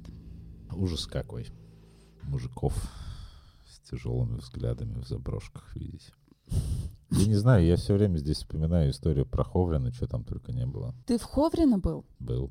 Рассказывай. А что там рассказывать? что ж ты молчал? Я там был давным-давно, и я не могу сказать, что это даже прям какой-то мой любимый заброс. Но э, количество людей, которые туда на постоянке ходили, оно было прям огромное, и там было очень много шибанутых. Ну, то есть прям вот всех этих, которые энергии, вибрации, но только тут мрачные вибрации, Да-да-да. мрачные энергии. И ты там прям много времени провел? Нет, конечно. Но у меня нет такого. Я, я- я- не люблю как бы на чем-то прям вот э, с ума сходить. Как бы заброшка, она на то и заброшка. Это же по сути дела, ну как бы любой заброс он превращается в помойку, потому Мгм. что, ну потому что превращается в помойку. Если ты хочешь прочувствовать атмосферу, побродить по этому, это нормально. Если ты начнешь на постоянке возвращаться уже в сознательном возрасте, то есть не когда ты школьник, когда ты вот вышел с занятий, и тебе надо еще какое-то время вот где-то провести, чтобы день ну, был как-нибудь наполненным, да. Мгм. В моем детстве особо там каких-то детских площадок или чего-то подобного не было, поэтому как раз э, эту функцию выполняли все заброшки. Нет, на постоянной основе туда никогда не ходил. Давай, наверное, объясним. Может быть, кто-то не знает. Ховринская больница заброшенная.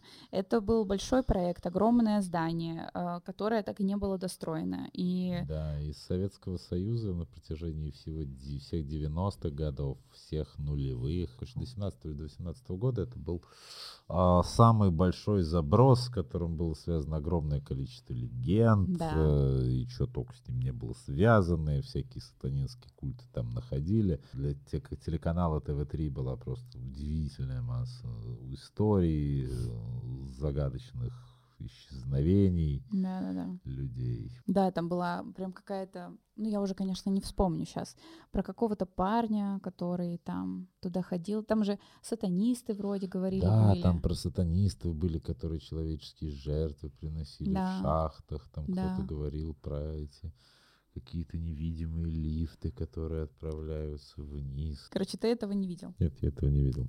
По-моему, заброс как-то как заброс. Все, что остальное есть, это вот тут страх. Ну да, особенно на такой плодородной почве из всяких легенд. Легко можно Дать тебе шибанутого человека, отправить его вроде бы в самый обычный лес, он там тоже тебе с чертом встретится, и не только с ним. Мгм. Вот этот вообще образ типа мужчины, ну вообще человека в окне, э, меня он почему-то всегда пугал.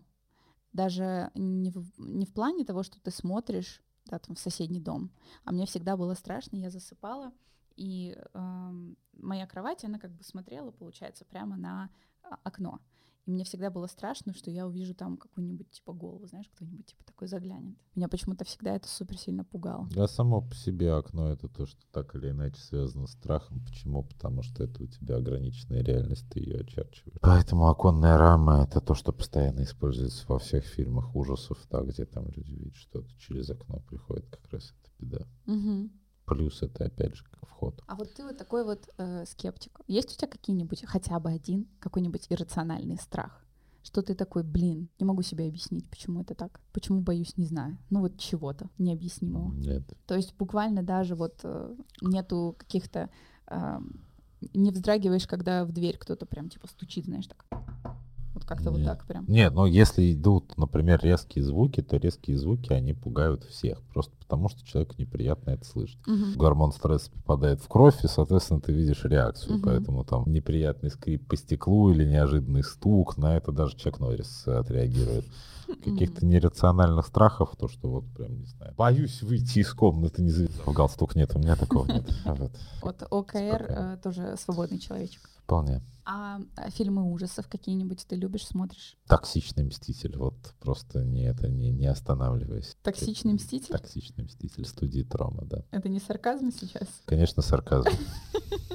Чем нравились ужасы? Мне нравились ужасы своим механизмом воздействия. Не могу сказать, что я прям какой-то дикий фанат ужастиков. Ну, например, зомби-фильмы я все пересмотрел. Кино немецкого экспрессионизма, с которого, в принципе, начинаются все ужасы, я тоже все пересмотрел. Ужасов я полно и в детстве смотрел. По-настоящему страшных фильмов я, на самом деле, могу назвать не так много.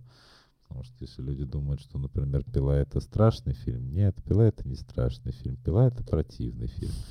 Потому что это просто слэшер, Мгм. да, и как бы, э, если ты еще примерно знаешь, как и что происходит с человеческими тканями, там, мышцами и всем остальным, видел, как это происходит, как это остается противно, но тебя уже особенно не трогает. В этом отношении куда более страшный фильм, действительно, который может вызвать у вас не только омерзение, но и в определенный момент ужас, это сербский фильм. Если действительно хочешь посмотреть, мягко говоря, тяжелое кино, мягко говоря, тяжелое кино, потому что при э, всей своей невосприимчивости и в определенный момент даже каком-то железобетонном отражении чувств, потому что я тебе могу сразу сказать, что, например, фильм а, Ларс фон Триера «Дом», Э, который построил Джек, я смотрел абсолютно спокойно, потому, потому что там на самом деле ничего прям супер пугающего нет. Все кадры там достаточно постановочные, ты понимаешь, зачем это сделано, ты понимаешь, как это сделано. Мгм. Ты, в общем, при нужном уровне подготовки тебя это не особенно пугает, и ты можешь это спокойно совершенно смотреть. И даже убийства детей меня не смущают в кадре, я не буду ломать руки, хвататься за голову и говорить, как вы можете так с несчастными детишками. Это же фильм. Типа. Я к этому, да, я к этому в кино отношусь абсолютно нормально. Ну вот сербский фильм это тот фильм, который иногда приходилось останавливать просто потому, что это тяжело. Посмотрим, наверное. Если что... Я не во- могу сказать, что это Вот хорошо сделать после. в э, воскресенье или в субботу вечером под попкорн, Да-да-да. да, в приятной компании с молодым человеком, сидя на диване, посмотреть этот фильм. Это может быть проверка, конечно, для молодого человека, э, насколько он вообще как бы готов следить за вашими какими-то бзиками, а заодно будет проверкой для вас. Вот. При всем при том, что ты так прям эм, рассказываешь, э, прям типа так что это прям жесть, какой фильм. Это Все равно и- ин- интригует. это произведение. Оно не может. Вот бывают произведения, которые вот они не могут нравиться. Вот они не могут нравиться просто потому, Да. что как бы они поднимают такие темы, что если тебе это нравится, ты ну, с тобой все плохо. Это вот одно из таких произведений. Привет. Тоже хотел бы поделиться своей историей, когда училась в КГМУ МЕД в городе Казань на втором курсе. Лет мне было 18-19. Началось лето, наверное, июнь или май. Я проходила практику в районе Дербышки. Там есть психоневрологический интернат. Был последний день практики. Где-то к 10 утра я приехала подписывать отчет и дневник. А Дербышки — это что-то типа пригорода. И между городской остановкой и самим поселением есть небольшой лес. Как раз в этом лесу и находится ПНИ. А также какой-то оптоволоконный завод, кажется. И еще какие-то производственные здания. Лес был настолько обитаемый людьми, что сквозь него пролегали асфальтовые дороги, и там почти всегда на дороге кто-то шел или мимо проносилась машина. Шел ливень в тот день. Зонта у меня не было, я шла через лес на практику в интернат. И тут ко мне подъезжает машина, открывается окно с водительского места, смотрит хорошо одетый голубоглазый светловолосый парень лет 30 и предлагает меня подвезти. Я отказалась, потому что идти недалеко, но он стал ехать возле меня и упрашивать меня помочь. Да ладно, говорит, я ж помочь хочу. Вы же видите, я добрый, хороший. Мне это польстило, я сел к нему в машину, едем. Он говорит, показывай, куда везти. Он поехал, как я показала, все норм, спросил про учебу и вдруг говорит, потрогай его. Я в недоумении посмотрел на него, и взгляд упал вниз. И тут только я увидела, что у него ширинка расстегнута, а из нее торчит большой, отвратительный, сморщенный, вялый кусок кожи. В общем, все какие есть причины наружу. Я сразу как заметила, тут же резко отвернулась и неподвижным взглядом уставилась в окно. Начала говорить, наверное, вы про меня не так подумали, я не такая, и вообще отпустите меня, я ничего не увидела, даже ваше лицо не разглядела и не запомнила. Он все это время говорил добродушно, шутил, посмеивался, улыбался, то есть ноль агрессии, будто все ок. Даже пошутил, что, ну, хочется же, вот, мол, поэтому так предлагать приходится. Предложил даже денег мне, мол, я могу хорошо заплатить, но я, естественно, отказалась. В тот момент мы уже подъезжали к интернату, и я ждала, что он остановится и высадит меня, но он даже не притормозил, а поехал дальше по дороге мимо ПНИ. В горле у меня сильно пересохло, в голове застучал пульс, он так спокойно, преспокойно говорит, мол, да я сейчас до конца дороги доеду, развернусь, пониже, и на обратном пути тебя высужу. Не хочешь, так не хочешь, мол, я не настаиваю. Если честно, я до последнего ему верила. Даже пыталась быть смелой, сказала, что умею очень хорошо давать отпор, потому что ходила на спортивную борьбу. Это я придумала вообще не спортсменка, но я тогда была довольно худая, в это можно было поверить. Осом меня, в общем, в глубину леса, где я никогда не была. За окном показалось кладбище, потом большие ворота, где были какие-то дядьки, но я, естественно, никак не могла подать им сигнал, да и не осознавал, в какой я опасности. Проехали мимо старого кладбища, и он остановился на каком-то пятачке у конца кладбища, а дорога шла дальше. Когда он машину остановил, он ее заглушил, а после чего резко взялся за свои штаны, приподнялся на сиденье и сдернул брюки до колен. После чего начал делать возвратно-поступательные движения как потом напишет полицейский в протоколе.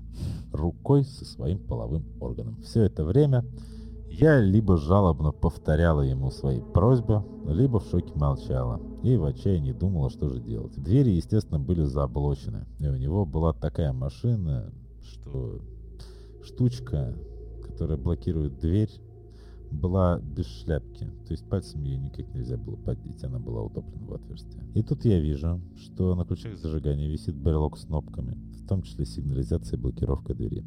Я вообще не разбираюсь в машинах, просто у отца такой же брелок. Когда этот мужик сделал пару движений, он протянул руку, как будто хочет схватить меня за шею и наклонить. И я так резко, как только могла, выдернула ключ из зажигания и стала сжать на все кнопки на брелке, и дверь расблочилась. Он в этот момент схватил меня сзади, чтобы удержать, и начал водить руками по телу, сжимая ладони, как бы лапал. Хотя, что там трогать через куртку, я не знаю. Я отталкивала его и заехала ему безымянным пальцем в глаз, прям почувствовал его слизистую на подушечке пальца. Он замешкался из-за этого. Я зажала ключ в ладони и резко открыла дверь на распашку, а еще ногой ее пнула, чтобы до конца открыть. Он обхватил меня обеими руками и стал громко кричать мне в ухо «Ключи отдай!» Я в панике сказала, что, мол, когда отпустите, я отдам ключ. Я, как дура, реально обращалась к нему на «вы». Но он просто продолжал орать мне в ухо, чтобы я отдала ключ и бежала. Отдай ключ и беги. Он давил мне на пальцы очень больно, я не выдержала, разжала руку, после чего он Ослабил хватку, я вылетела из машины и под дождем побежала на кладбище, спустилась в высокую траву и бежала среди могил, не разбирая дороги. Падала, спотыкалась, но бежала, так как мне реально казалось, что он за мной бежит, и сейчас меня вернется и убьет. Я реально не боялась ни насилия, ни боли, у меня был жуткий страх смерти. Я думала, я умру в тот день. Я не помню, сколько бежала, остановилась только когда уже сердце реально не выдержало. Села за каким-то надгробием, оглядываясь прижимаясь к траве ледяной, мокрой в лужу земле, чтобы только он не увидел, если он здесь. Это животный страх непостижимый. Сразу позвонила папе и рассказала все, что было и где. Они с мамой были в шоке. Потом я прошла через кладбище на какую-то поляну с высокой травой. Прямо ползла в ней, чтобы с дороги меня не увидели, так как было слышно проезжающие машины. Только у дороги я поняла, что он за мной не гонится. Перешла эту дорогу, не знал, куда идти. Потом увидела трубы и пошла вдоль них наугад и вышла к интернату. Там меня пустили, увидя мое состояние. Главврач ПНИ вызвала полицию. А я ведь еще не понимала, зачем полиция. Он же ничего не сделал. Но они все равно вызвали, отпоили чаем, дали мне одежду, так как мои светлые джинсы были все зеленые в траве и грязи. И мокрые. Под ветровкой вся одежда промокла до нитки. Я часов пять провела в отделении. Сотрудники меня возили по лесу, просили показать место, где все случилось, потом несколько раз опрашивали в отделении. Спустя часа два-три мне показали несколько фото. На одном я его узнала. Оказывается, я далеко не первая. Его давно держат на карандаше, но не могут ничего предъявить. А ведь когда-нибудь он закончит то, что начал. Мне какое-то время снилось это, потом покрыло слоем времени. Я хочу донести до девушек, чтобы они не садились в машины, даже к парням, которые выглядят как ангелы, потому что этот человек выглядел на тысячу, на миллион процентов безобидно. Внешность невероятно обманчива, а жизнь невероятно легко потерять. Мне сейчас 26, я об этом не вспоминаю. Но послушала подкаст и вспомнила эту страшную историю для меня. Если она будет в рубрике, спасибо большое. Спасибо большое за историю. Э, тоже хороший вывод, потому что внешность и правда обманчива. Сколько есть э, преступников, которые выглядят э, Крайне очень даже, да, очень даже безобидными. Момент расстегнутой ширинки уже должен был насторожить человека. То есть, э, как бы зачем ехать дальше, если есть такой момент? Это как, ну, это правда. Я понимаю, что можно растеряться, но все-таки это немножко странно. Ну, Я думаю, что двери Представь же были себе уже ситуацию. Ты э, вызываешь, например, себе к дому а, машину ну, бизнес-класса. Должен приехать, по идее, там, Мерседес или Бэш какая-то, или еще что-то. А к тебе приезжает Жигуль. И тебе говорят, ну, как бы, дальше будет лучше. Нет, я Ты понимаю. поймешь, что Жигуль не превратится в Мерседес, пока вы будете ехать, и фраза «дальше будет лучше», она не работает. Если человек, который сказал «садись нормально, я тебе подвезу», встречает тебя в машине с расстегнутой ширинкой, знай, дальше лучше не будет. Все зависит от того, конечно, что ты ожидаешь от этой встречи, но... Да. Если твои ожидания не совпадают с ожиданиями этого человека, который сидит с расстегнутой ширинкой, лучше точно не будет. Я думаю, что они уже ехали в момент, когда она увидела расстегнутую ширинку. Да, но можно же было, ну не знаю, остановиться или как бы каким-то образом обозначить, чтобы остановить. Попросить остановиться, и он бы остановился. Но ситуация действительно достаточно ненормальная. Как бы вот, э, ну, представить себе подобную историю. То есть, ну, как бы это явно вызывает какие-то вопросы. Да, понятно, у тебя могут быть какие-то там проблемы с сексом. Но когда у тебя есть проблемы с сексом, они решаются другим способом. да, не тотальным предложением заняться с тобой сексом всем как бы людям, которым могут оказаться поблизости. Это так не решается. Я опять вспомнила того самого сквертолога. Думаю, Да, он бы да, здесь да, очень да, пригодился. Я, я думаю, что он бы мог помочь с решением этого вопроса. Я не знаю, правда, как, но явно он Ну, в этом специалист. Да, надо сказать ему, парень, я знаю, почему у тебя нет. Да, Да. я помогу тебе добраться до последней базы. Вообще, на самом деле, эта история — это очень классная аллегория на невозможность достижения мечты. Что? Почему? Ну, как бы он уезжает все время в лес и в лесу просто дрочит. Ну, как бы это же ужасно. Ну, как бы это... Вот ему всего, чего хотелось. Это на самом деле может быть капельку любви. А в итоге он просто в очередной раз дрочит в машине, его за это еще разыгрывают, разыскивают. То есть, ну, ты представь себе уровень этой трагедии. То есть, как человеку тяжело достичь счастья. Что счастье для него это то, что он в машине дрочит. С точки зрения девушки, это жуткая история, страшная. Я никогда бы не хотел на месте девушки оказаться на в таком положении. Но еще хуже. Я никогда бы не хотел оказаться на месте парня в таком положении. Потому что это какой уровень отчаяния должен быть, что ты девушек ловишь у ПНИ, чтобы отвезти их в лес и просто подрочить. То есть, ты что, думаешь, что там клиентура твоя, что ли? Что они как бы с энтузиазмом воспринят твой анонизм? Вот так. Я думала, что такая страшная история наконец, а ты так и взял ее и и в, в такую в хорошую э, плоскость ее Да, она увел. не хорошая, это же очень страшная трагедия на самом деле, психологическая трагедия. Это просто мы при слове анонизм смеемся. Жуткое ж выражение печали, страшное просто. Это как- как- какое одиночество. Это же ведь одиночество, я бы сказал, чеховского масштаба. Ну, то есть подумай сама, чем этот одинокий человек в машине, который отчаянно хочет подрочить, а, отличается, например, от Якова из скрипки Ротшильда, который просто вот хочет мелодию эту сыграть. Но у каждого есть желание все равно сыграть свою бессмертную мелодию Паганини. Проблема, что у него это выражается в анонизм. Не знаю, я человек жизнерадостный, поэтому я, я- я не могу так печально на все это смотреть. Мне все время хочется как-то добавить в это немножко какого-то, во-первых, а знания, б, парадокса. Так все-таки на это любопытней смотреть. Нет, ну это правда хорошо. Юмор очень со многими вещами в жизни смиряет. В общем, я очень надеюсь, что теперь э, девочка, которая рассказала эту историю, каждый раз, когда она будет ее вспоминать, Будет смотреть на ширинку, застегнута она или нет, да? Садясь в такси, смотри. Куда смотреть, садясь в такси. Ну что, я очень благодарю тебя за то, что ты пришел, за то, что ты э, прочитал все эти истории, поделился своими. Ты рассказал много чего я вообще не ожидала. У меня тут явно никогда не было. Тут, может быть, тут были блогеры, но тут никогда не было блогеров, которые работали в морге. Слава богу. Как бы я, я бы и сам там больше не работал. Это не то время, о котором я люблю вспоминать. Спасибо, в общем, спасибо большое, что ты э, рассказал. пожалуйста. Могу в завершении тебе э, добавить. Мы тут страшные истории слышал. Вот если хочешь, я эту страшную историю расскажу. Вот, Давай. э, реально страшную. Такую, что прям мам И, не и не про сквертолога при этом. А, нет, не про сквертолога, не про сквертолога, а вполне себе как бы страшная история. Она имеет в себе все качества а, жути, воплощения, а, инверсии, всего, что только может быть. Живут муж с женой.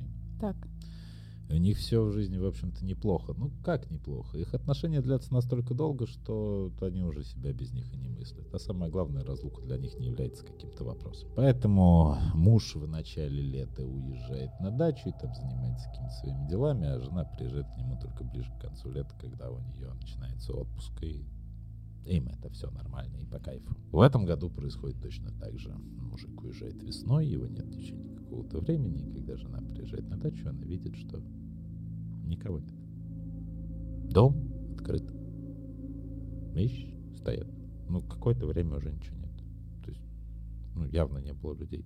И пролично времени не было людей. Она начинает искать, смотрит на участке, ничего нет. В определенный момент доходит до выгребной ямы. Видит, что там проломан пол. Пытается заглянуть внутрь, внутри ничего не видно. Вызвали полицию, еще что-то. Его нашли, там муж ее на дне выгребной ямы. А вот теперь история, которая делает это все жутким. Он спокойно там себе и жил. Егор не знал. Ничего не было такого. Но доски в туалете, добавим всех фобий деревенских туалетов, Мгм, были подгнившие. мгм. И когда он в определенный момент восседал на всем замечательном троне, трон под ним упал. Мгм. Потому что любой правитель должен знать, что трон может шататься. Упав внутрь, он упал столь неудачно, что сломал себе позвоночник. Но сломал себе позвоночник в районе копчика, то есть двигаться не мог, но и не умер. Будучи парализованным ниже пояса, он еще какое-то время кричал, потому что все это время мерно, тихо тонул в говне. Это настолько жестко. Но поскольку это было уединенно, криков этих никто не слышал. История, которая добавляет еще больше жути. Ты знаешь, как выглядит тело человека, который пролежал в течение двух месяцев в выгребной яме? Нет. И не надо такого видеть, потому что это уже не тело человека. Это уже нечто, копошащееся аж парышами, только по своей структуре, примерно напоминающим того, что когда-то это было человеком, но живое уже совершенно другой жизнью. Вот такая вот стрёмненькая история на ночь. Хотела я есть, больше не хочу. Какие бывают радости. Ну, ты нагнал жуть, конечно. Короче, подписывайтесь на канал Панк Монк. На какие еще каналы подписаться? В Ютубе все основные ролики, в ТГ у нас э, по большей части советы там по литературе, по фильмам. Советы по литературе. А м, посоветую какие-нибудь э, книги, ну вот тоже, может, какие-нибудь детективы, эм, что-нибудь такое по моей теме. Слушай, ну то произведение, которое я вспоминаю моментально, и которое здесь кру- крутится, ну, все прекрасно знают э, парфюмера Патрика Зюскинда, все отлично Мгм. знают коллекционера Джона Фауза. Посоветую книгу, которая по стилю им не уступает, но про которую почти никто не говорит. И если вам интересно прочитать что-то подобное, еще и связанное с э, различными видами извращений, то возьмите Николая Фрабениуса, и Николая Фрабениуса возьмите э, книгу «Каталог Латура» Лакей Маркиз де Сада. Вот Мгм. эту книжку прочитайте, возьмите. Мгм. Хорошо, ладно, я прочитаю. Интересно. Ну все, будем, наверное, заканчивать совсем уж. Да, всем тогда чё, хорошего дня. Когда садитесь в машину кому-то, смотрите, расстегнута ли у него ширинка. Да, в Вот. общем, да. И э, если у вас есть какие-то истории, которыми вы хотите поделиться, то присылайте их на почту вашей точка истории собака и box.ru. Ну вот, запнулась. Ну, вы знаете, если что, есть на экране. Короче, да, спасибо большое за внимание. Подписывайтесь на Николая э, везде. Э, да, мы уже сказали, где можно. Все, что-то я начала заговариваться. Всем пока. Да. Любим, целуем, конечно же, обнимаем. А.